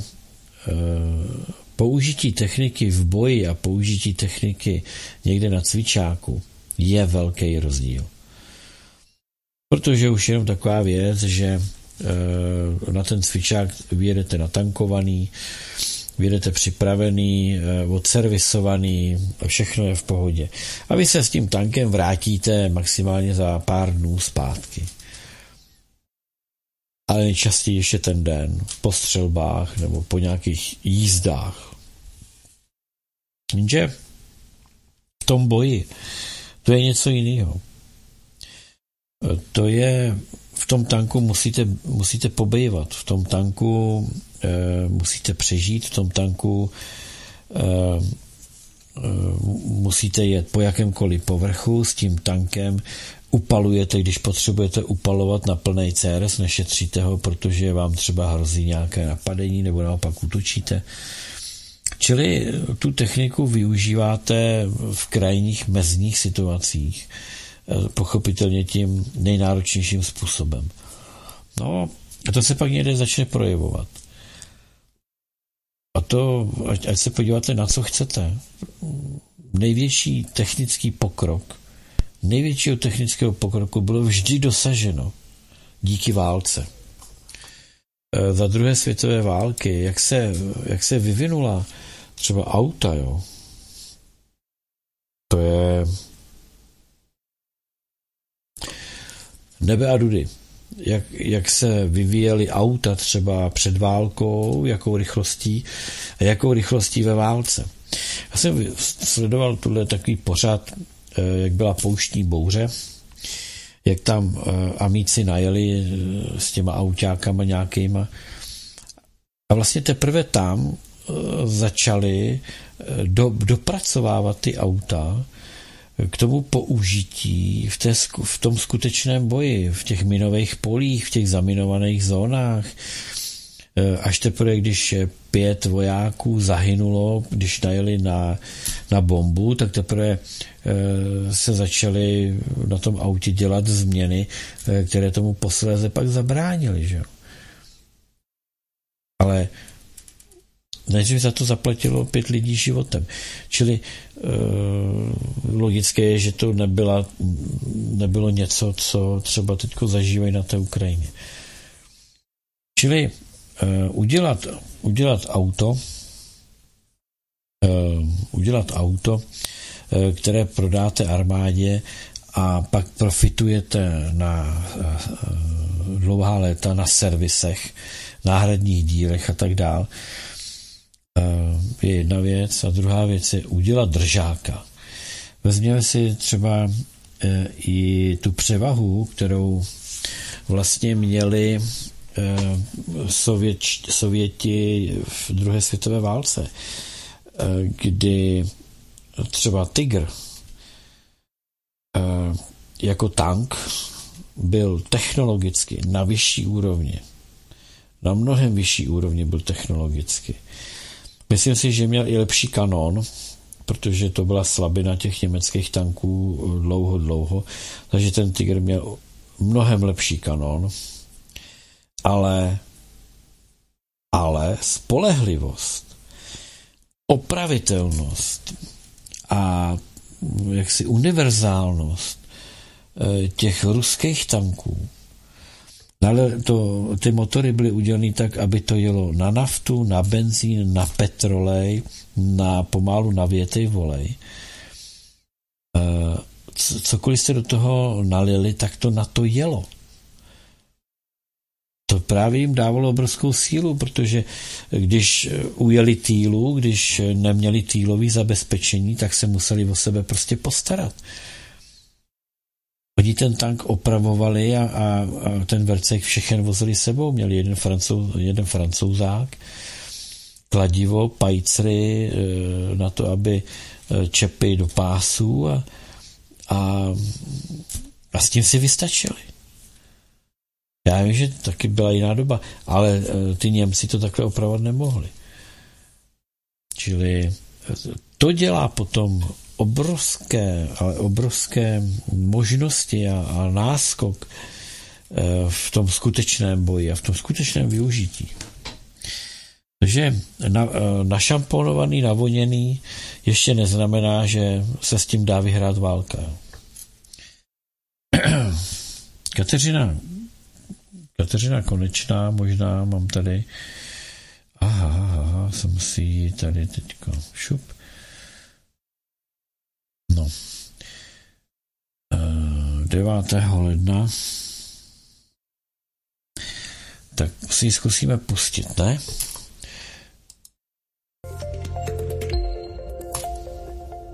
Pan prezident nám nepřekvapivě oznámil, že podepíše asociální balíček předložený jeho fanklubem, pardon, vládou O D S, TOP nula devět, K D U, Pirátů a STANu. Pojďme si rozebrat to, co řekl, aby si obhájil, že vláda vytáhne z kapes občanů dalších sto miliard korun. Základem dobrého fungování a prosperity každé rodiny, firmy, ale i státu je dobré hospodaření. Ani Česká republika si nemůže dovolit dlouhodobě utrácet více, než jsou její příjmy. Pane prezidente, jakkoliv je naprosto mimo porovnávat hospodaření domácností a státu, máte pravdu. Musíme šetřit. Ale proč tedy vláda nakupuje F třicet pět za sto padesát miliard a celkovými náklady až půl bilionu? Například jen za poslední rok čeští občané ze svých daní zaplatili sedmdesát miliard na úhradu úroků a obsluhy státního dluhu. Pokud nic neuděláme, bude tato částka i nadále růst a budeme tak zadlužovat naše děti a vnuky. A právě kvůli neudržitelnému tempu zadlužování České republiky jsem se rozhodl dnes podepsat balíček vládních opatření, které nás mají přiblížit ke stabilizaci veřejných financí a ke snižování státního dluhu. Ano, dluh je, pane prezidente, jistě nutné snižovat. Ale proč to mají platit občané? A vynechají se banky, nadnárodní korporace, farmaceutické společnosti, řetězce, zbrojaři. Tito všichni si totiž v loňském roce přišli na neuvěřitelné peníze. peníze, ale jich se škrtání netýká. Neschopnost vlády, se kterou si vzájemně vyjadřujete podporu, mají zaplatit pracující a důchodci. Jeho neschválení by znamenalo neudělat na cestě snižování schodku našeho rozpočtu vůbec nic. A to by napáchalo mnohem větší škody. Cesta k naší prosperitě, k tomu, aby se lidem ulevilo, není jen ve snižování státního dluhu. Je důležité, abychom znovu nastartovali naši ekonomiku. Abychom investovali do dopravní infrastruktury, do vzdělávání, do vědy a výzkumu, do podpory podnikání. I proto budu věnovat zvýšenou pozornost v podobě státního rozpočtu na rok dva tisíce dvacet čtyři, aby v něm byla obsažena všechna tato prorůstová opatření a aby nezapomněl na ty, kterých se úsporná opatření dotknou nejvíc. Tak, a teď to pan prezident možná nevědomky řekl. Těch, kterých se opatření dotknou nejvíc. Ano, budou to lidé s nízkými příjmy, ale vlastně už i střední vrstvy. Děkujeme, že jste to konečně přiznal. A mimochodem, pane prezidente, návrh státního rozpočtu na rok dvacet čtyři, možná vám to ještě neřekli, je od konce září schválený vládou. A tady pro vás mám čísla. Růst na školství nepokryje ani inflaci, takže o růstu se tam vůbec nebavme. Místní rozvoj potom minus sedm a půl miliardy korun. Doprava minus devět miliard. A průmysl a obchod minus čtrnáct miliard. Pane prezidente, proč lidem lžete? Máte takové ubohé zavádějící řeči zapotřebí? To je otázka. Zapotřebí má notičky, ne? Jak se na dno nachytat Nýmanda na švestkách. Ty keci o tom rozvoji. E, víte, kdybyste vzali e, malýho živnostníka se selským rozumem a řekli mu, ty poslouchej, e, hele, my potřebujeme poradit. My tady máme prostě nějaký problém, že ta naše ekonomika e, těžce couvá. Je to jediná ekonomika zemí Evropské unie, která se nedostala na předcovidová čísla. Máme tady řadu, řadu věcí, jako třeba nejméně populárního premiéra, který o sobě tvrdí, jak ho všichni milujou, jak ho všichni zbožňujou, jak, to, jak všichni určitě chápou nepopulární kroky, ke kterým byl doveden Putinem a Babišem. No, ale my potřebujeme radu. Jak tu ekonomiku nakopnout? A on by se zeptal, fajn, e, tak já to jdu podle sebe. Kdybych tady si chtěl já zřídit kovárnu, tak mi řekněte, kolik zaplatím za jednu kilowatu, abych mohl pořádně roztápět tu výheň. Protože tam potřebuji nějaký dmychadlo, potřebuji tam pochopitelně nějaký nějaký luft a taky potřebuju co? Potřebuju eh, podle elektriky ekvivalent, kolik zaplatím za to uhlí nebo za ten koks. No, to máme nejdražší v podstatě v Evropě. Aha. Co chcete startovat? Jak chcete startovat ekonomiku, když jeden ze základních vstupů pro jakékoliv podnikání je jeden z nejdražších. A od toho se odvíjí další, jakoby, od plyn, od toho se odvíjí pochopitelně eh, palivové dříví, eh, uhlí, veškeré energie tedy. Od toho se odvíjí spousta dalších věcí. Mimo jiné i kupní síla obyvatelstva. Takže pokud chcete uškrtit někomu, někomu tu ekonomiku, tak mu zdražte vstupy a podržte platy. Hotovo, vymalováno. Je otázka času, kdy se ty dvě věci vzájemně začnou tak podněcovat, že to těžko zastavíte. Takže úpadek ekonomiky a kovář by jim řekl, proč já bych si tady otvíral kovárnu, to bych byl úplně blázen. A tak jako já tu nebudu chtít otevřít svoje podnikání, nebudu tu chtít nikdo druhý. A bude se tady jenom spekulovat a krást, protože pak už není prostor na nic jiného, než na to, aby se kradlo a spekulovalo.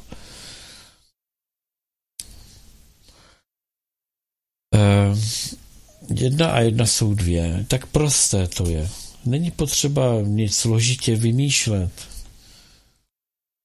Kam půjde každý, kdo bude něco vyrábět? Tam, kde bude mít levné, levné vstupy. Tam půjdou. Tam se budou montovat auta, tam se budou vyrábět díly, tam se bude všechno.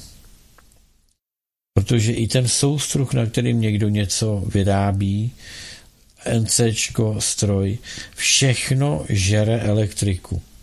A bez té elektriky, pokud bude drahá, aby se tam topilo, ať to je sklářská firma, cokoliv, jsou tam plynové hořáky, spotřeba plynu. Toto všechno odepisuje to, co nám ještě tady zbylo. Pokud to někdo nepochopil a nechápe a vykládá nám tady z pozice nějakého prezidenta tyhle ty nesmysly, nepodložený nesmysly, lži a výmysly, promiňte, ale takový člověk tam nemá co dělat. E, pak je druhá věc, že buď tam nemá co dělat, protože je to lump a blbec, anebo, nebo tam má co dělat, protože není lump a blbec, a potom ale se jedná o šíření poplašné zprávy.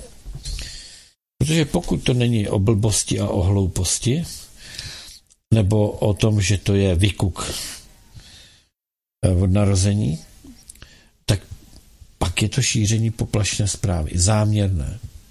Záměrné ohlupování, lhání. Šíření poplašné zprávy o tom, že se tady bude startovat ekonomika. Šíření poplašné zprávy o tom, že to budou, ty peníze jsou potřeba a budou investovány do rozvoje infrastruktury, do toho, toho, toho, toho.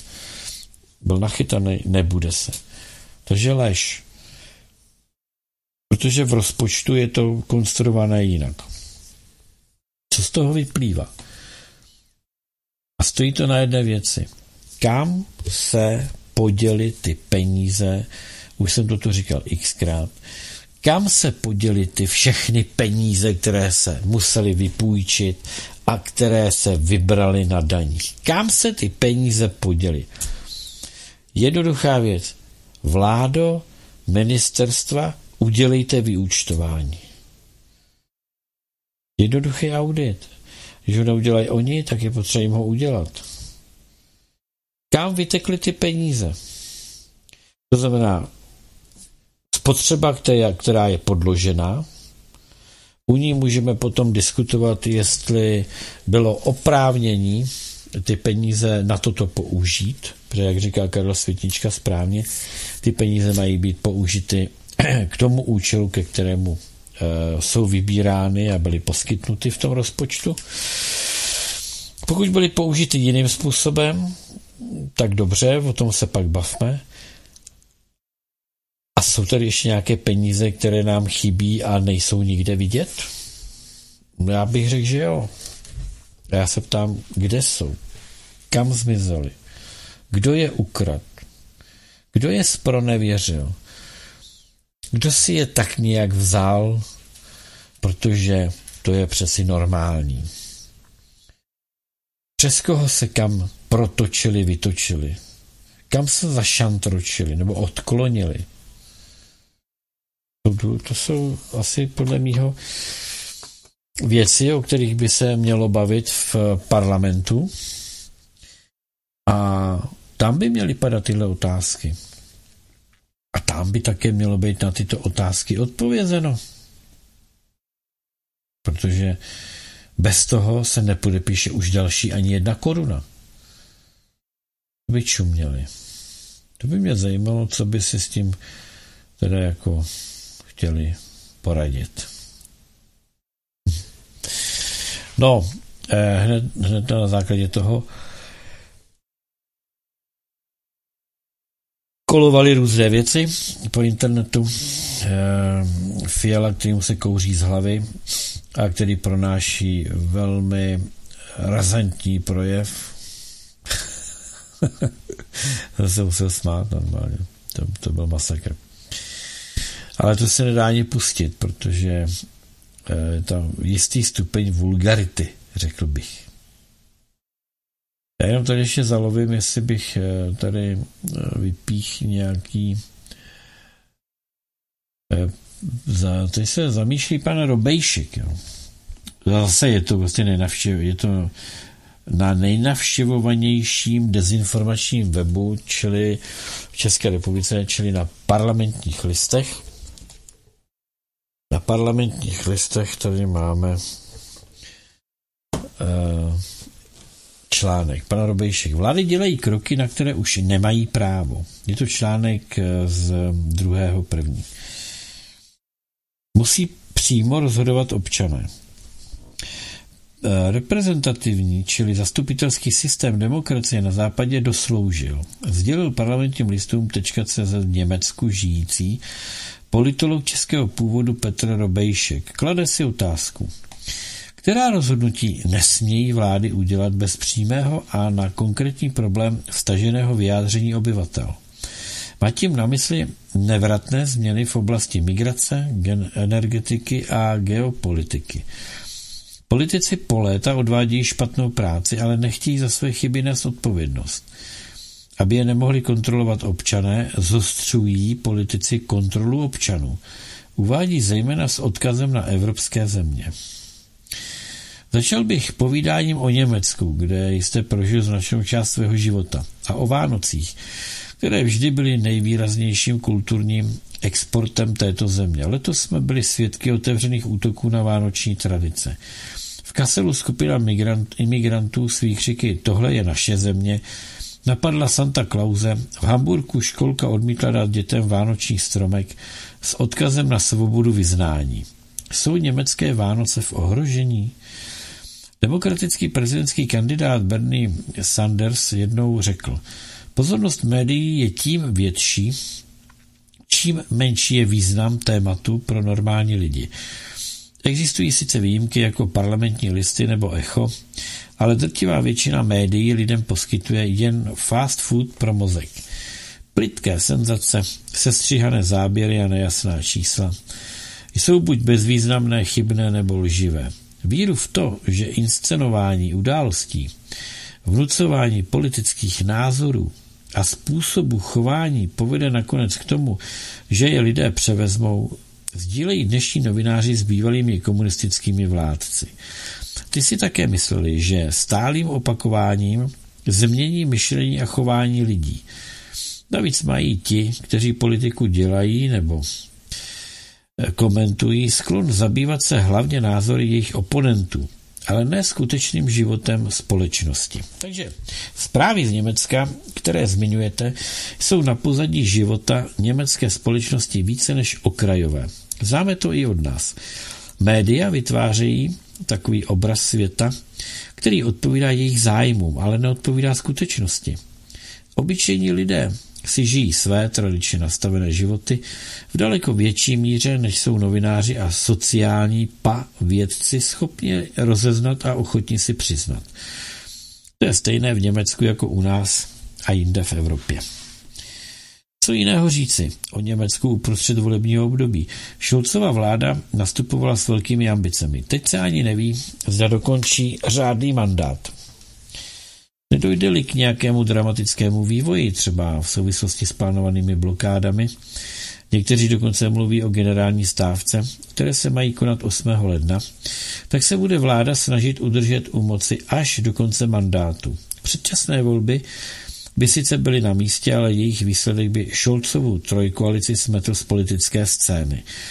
K odročení této události by mohly vést pokusy Scholze zachránit svou vlastní kůži a mocenský podíl. Věrda mi říká výpadek. Ano, ale teď už to jede.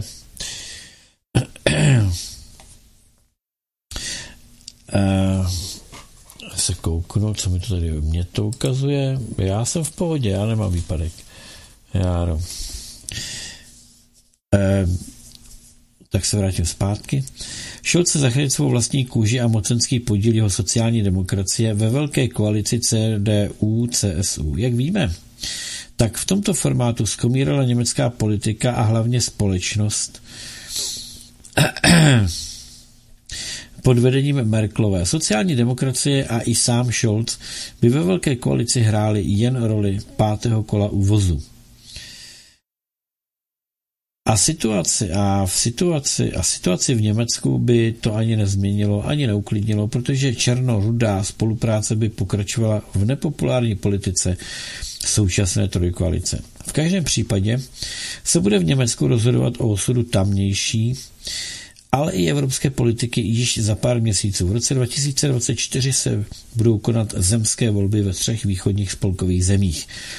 Ve všech třech je již teď jediná skutečně opoziční strana A F D na třicet procent preferencích a je tak nejsilnější politickou stranou.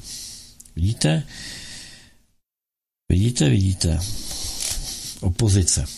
V červnu nás čekají eurovolby. Jak moc je podle vás bude určovat téma migrace? Ano, prvoplánové, prvoplánově bude hrát téma migrace významnou roli, ale fakticky se bude jednat o referendum Evropanů o tom, jestli souhlasí jak s pokračující koncentrací moci v rukou národních vlád, tak i centralizačním úsilím Evropské komise.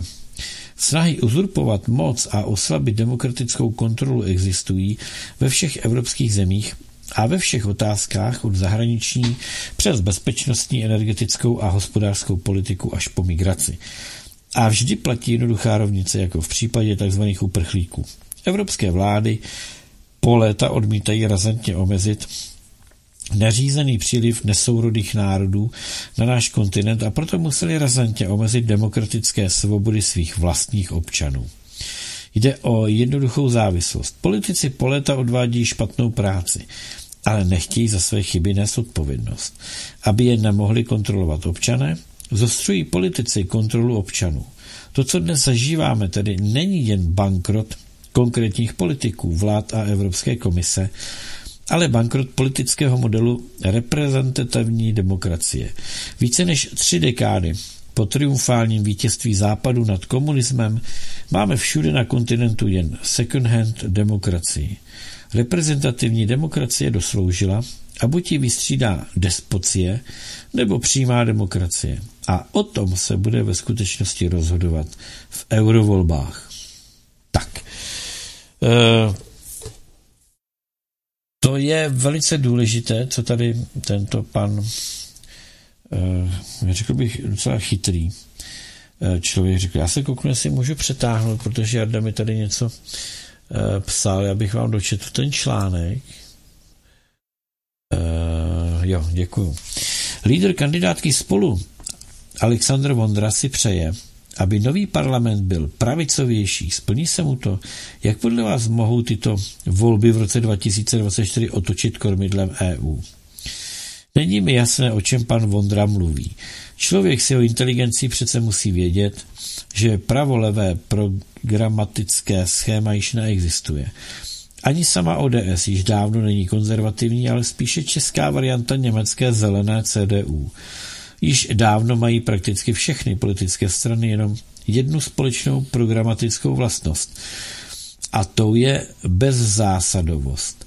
Až na velmi řídké výjimky jejich členy zajímá pouze získání a udržení moci, kterou používají ve vlastní prospěch i na úkor občanů své země.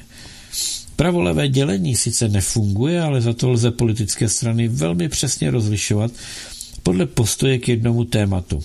Nejpozději od jara dva tisíce dvacet je to jejich pozice pro anebo proti systémové změně, která Evropě hrozí.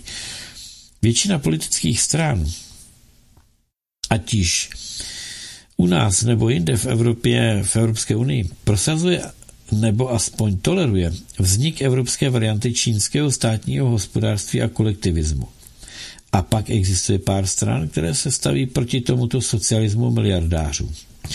Jestliže přesto cvičně na chvíli přijmu pravolevou optiku Saši Vondry, tak pravicové jsou v Evropě strany a hnutí, které se jím vedené koalici Spolu líbit nemohou. Jestliže eurovolby budou probíhat bez elektronizace a jiných pokrokových zlepšení, tak v nich posílí kandidáti stran, které vedou osobnosti jako Wilders v Holandsku, Le Pen ve Francii, Orbán v Maďarsku, Fico na Slovensku nebo Weidel a Chrupala v Německu. Ukrajina prý zbrojí na další protiofenzívu. Rusko už kalkuluje s prodloužením války až do roku dva tisíce dvacet pět.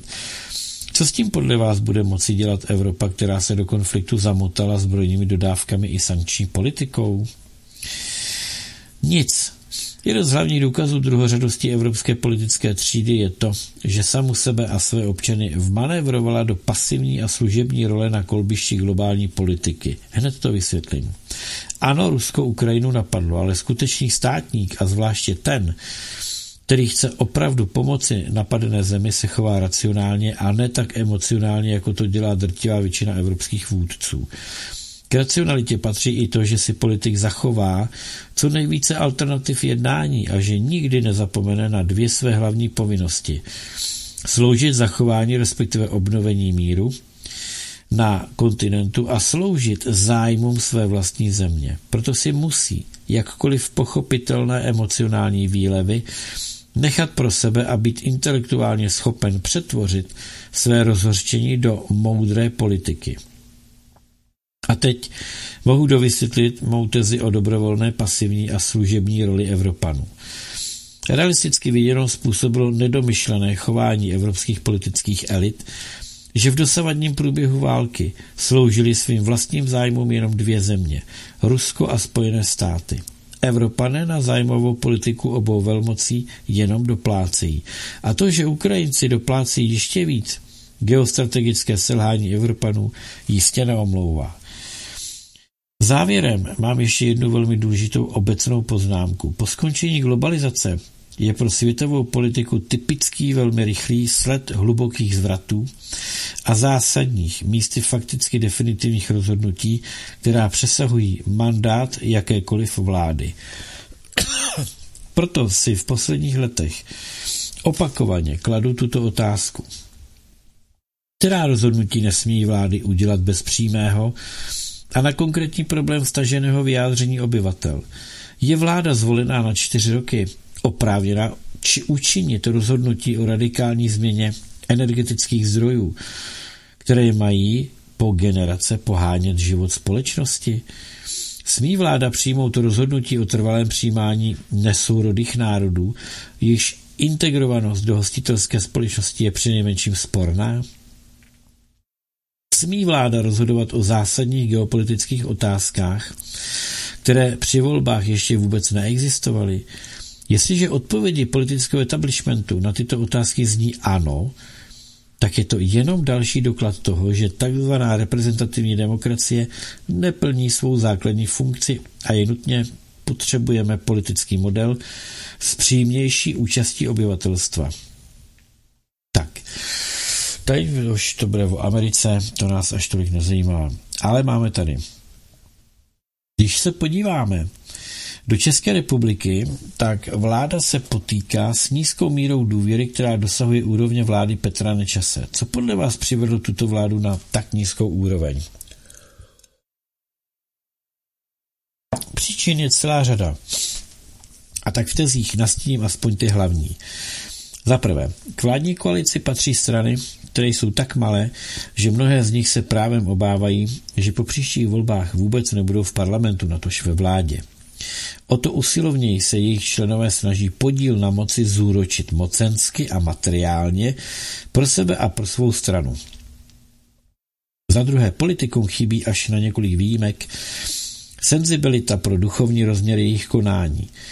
Politika je poslání a služba národu a ne biznis.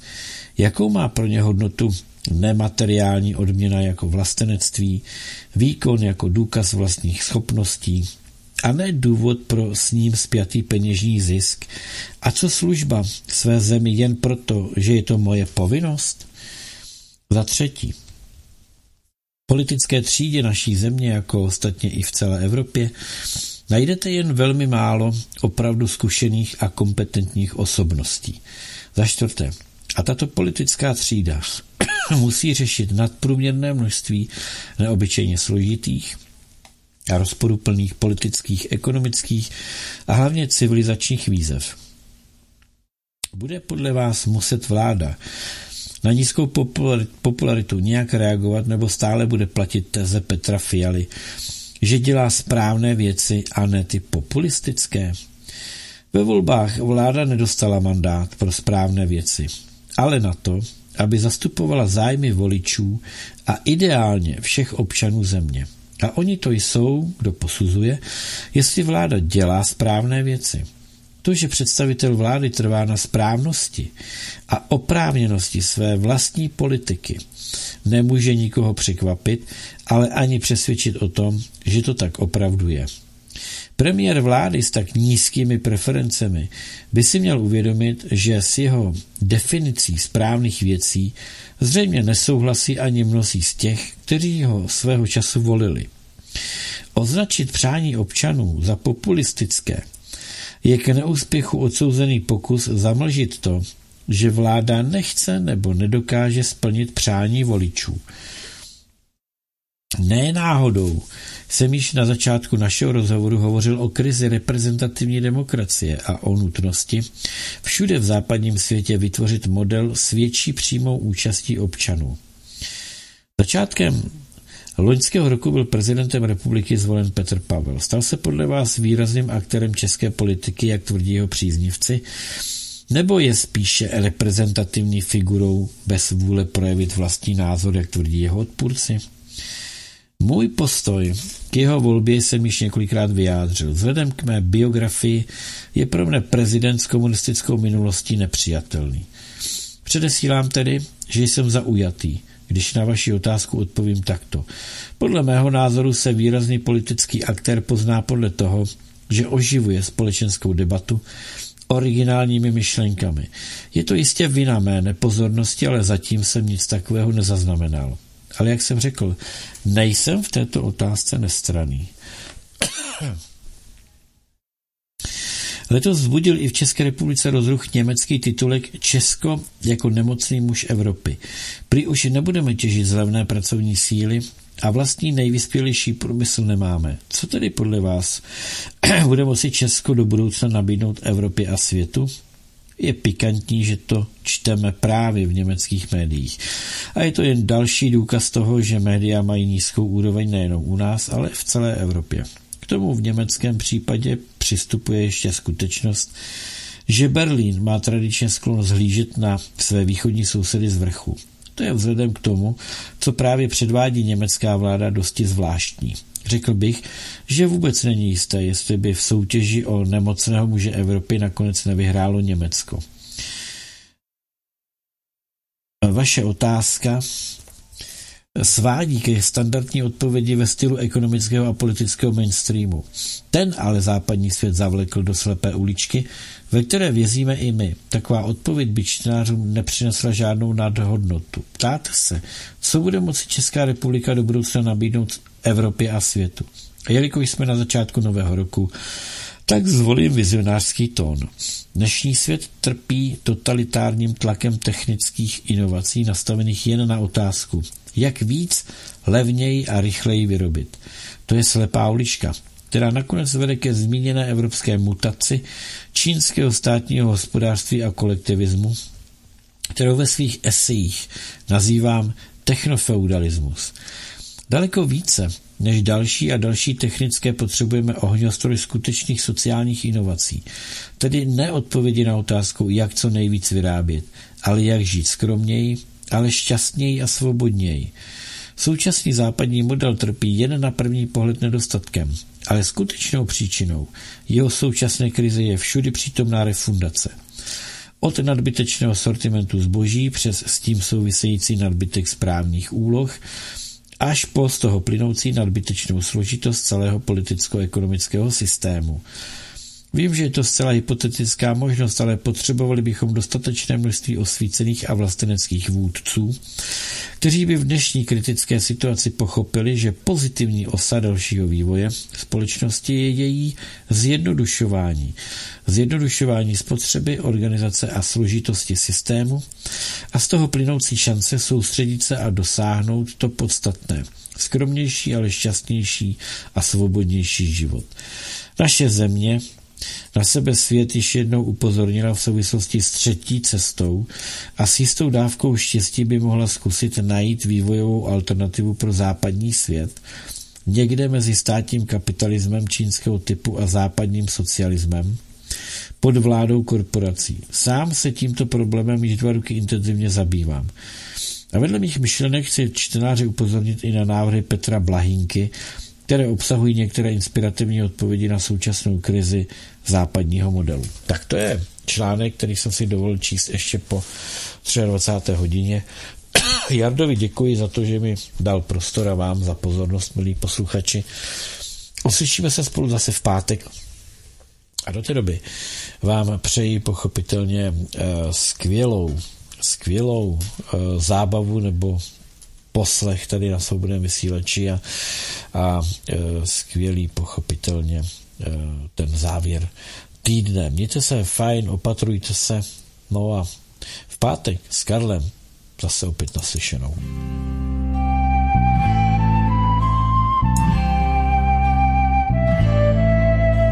Já náhle jako v krásných snech si stoupám vzhůru po schodech. Těch schodů zdá se před sebou mám fůru.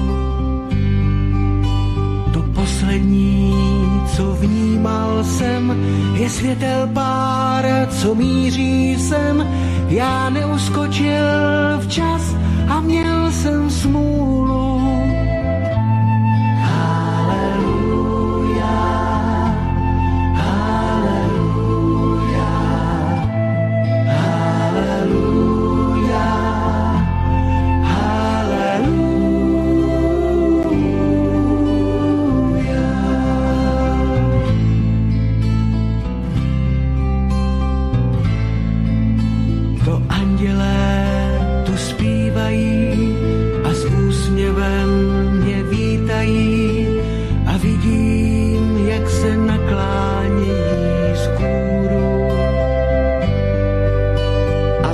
S mámou mávají, kdy umřel jsem, se hádají a za sebou mě vedou přímo k trůnu.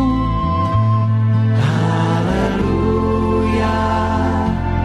haleluja, haleluja, haleluja.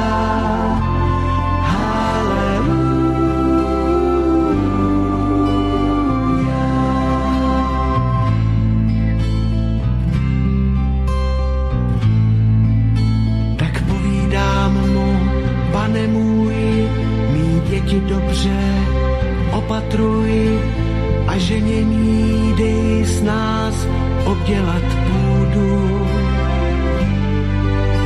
Já nemohl jsem nic víc jí dát, než slůvek pár, že mám ji rád a další malý čeká v jejím lůnu.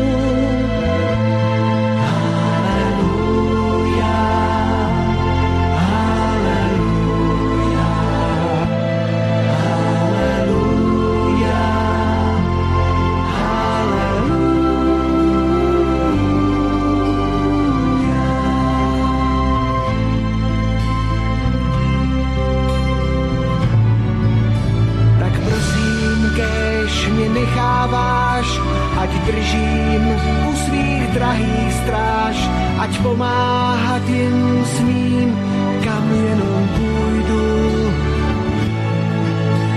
A díky ti, že můžu snad se dívat tam, kde mám to rád a někdo z nich snad podívá.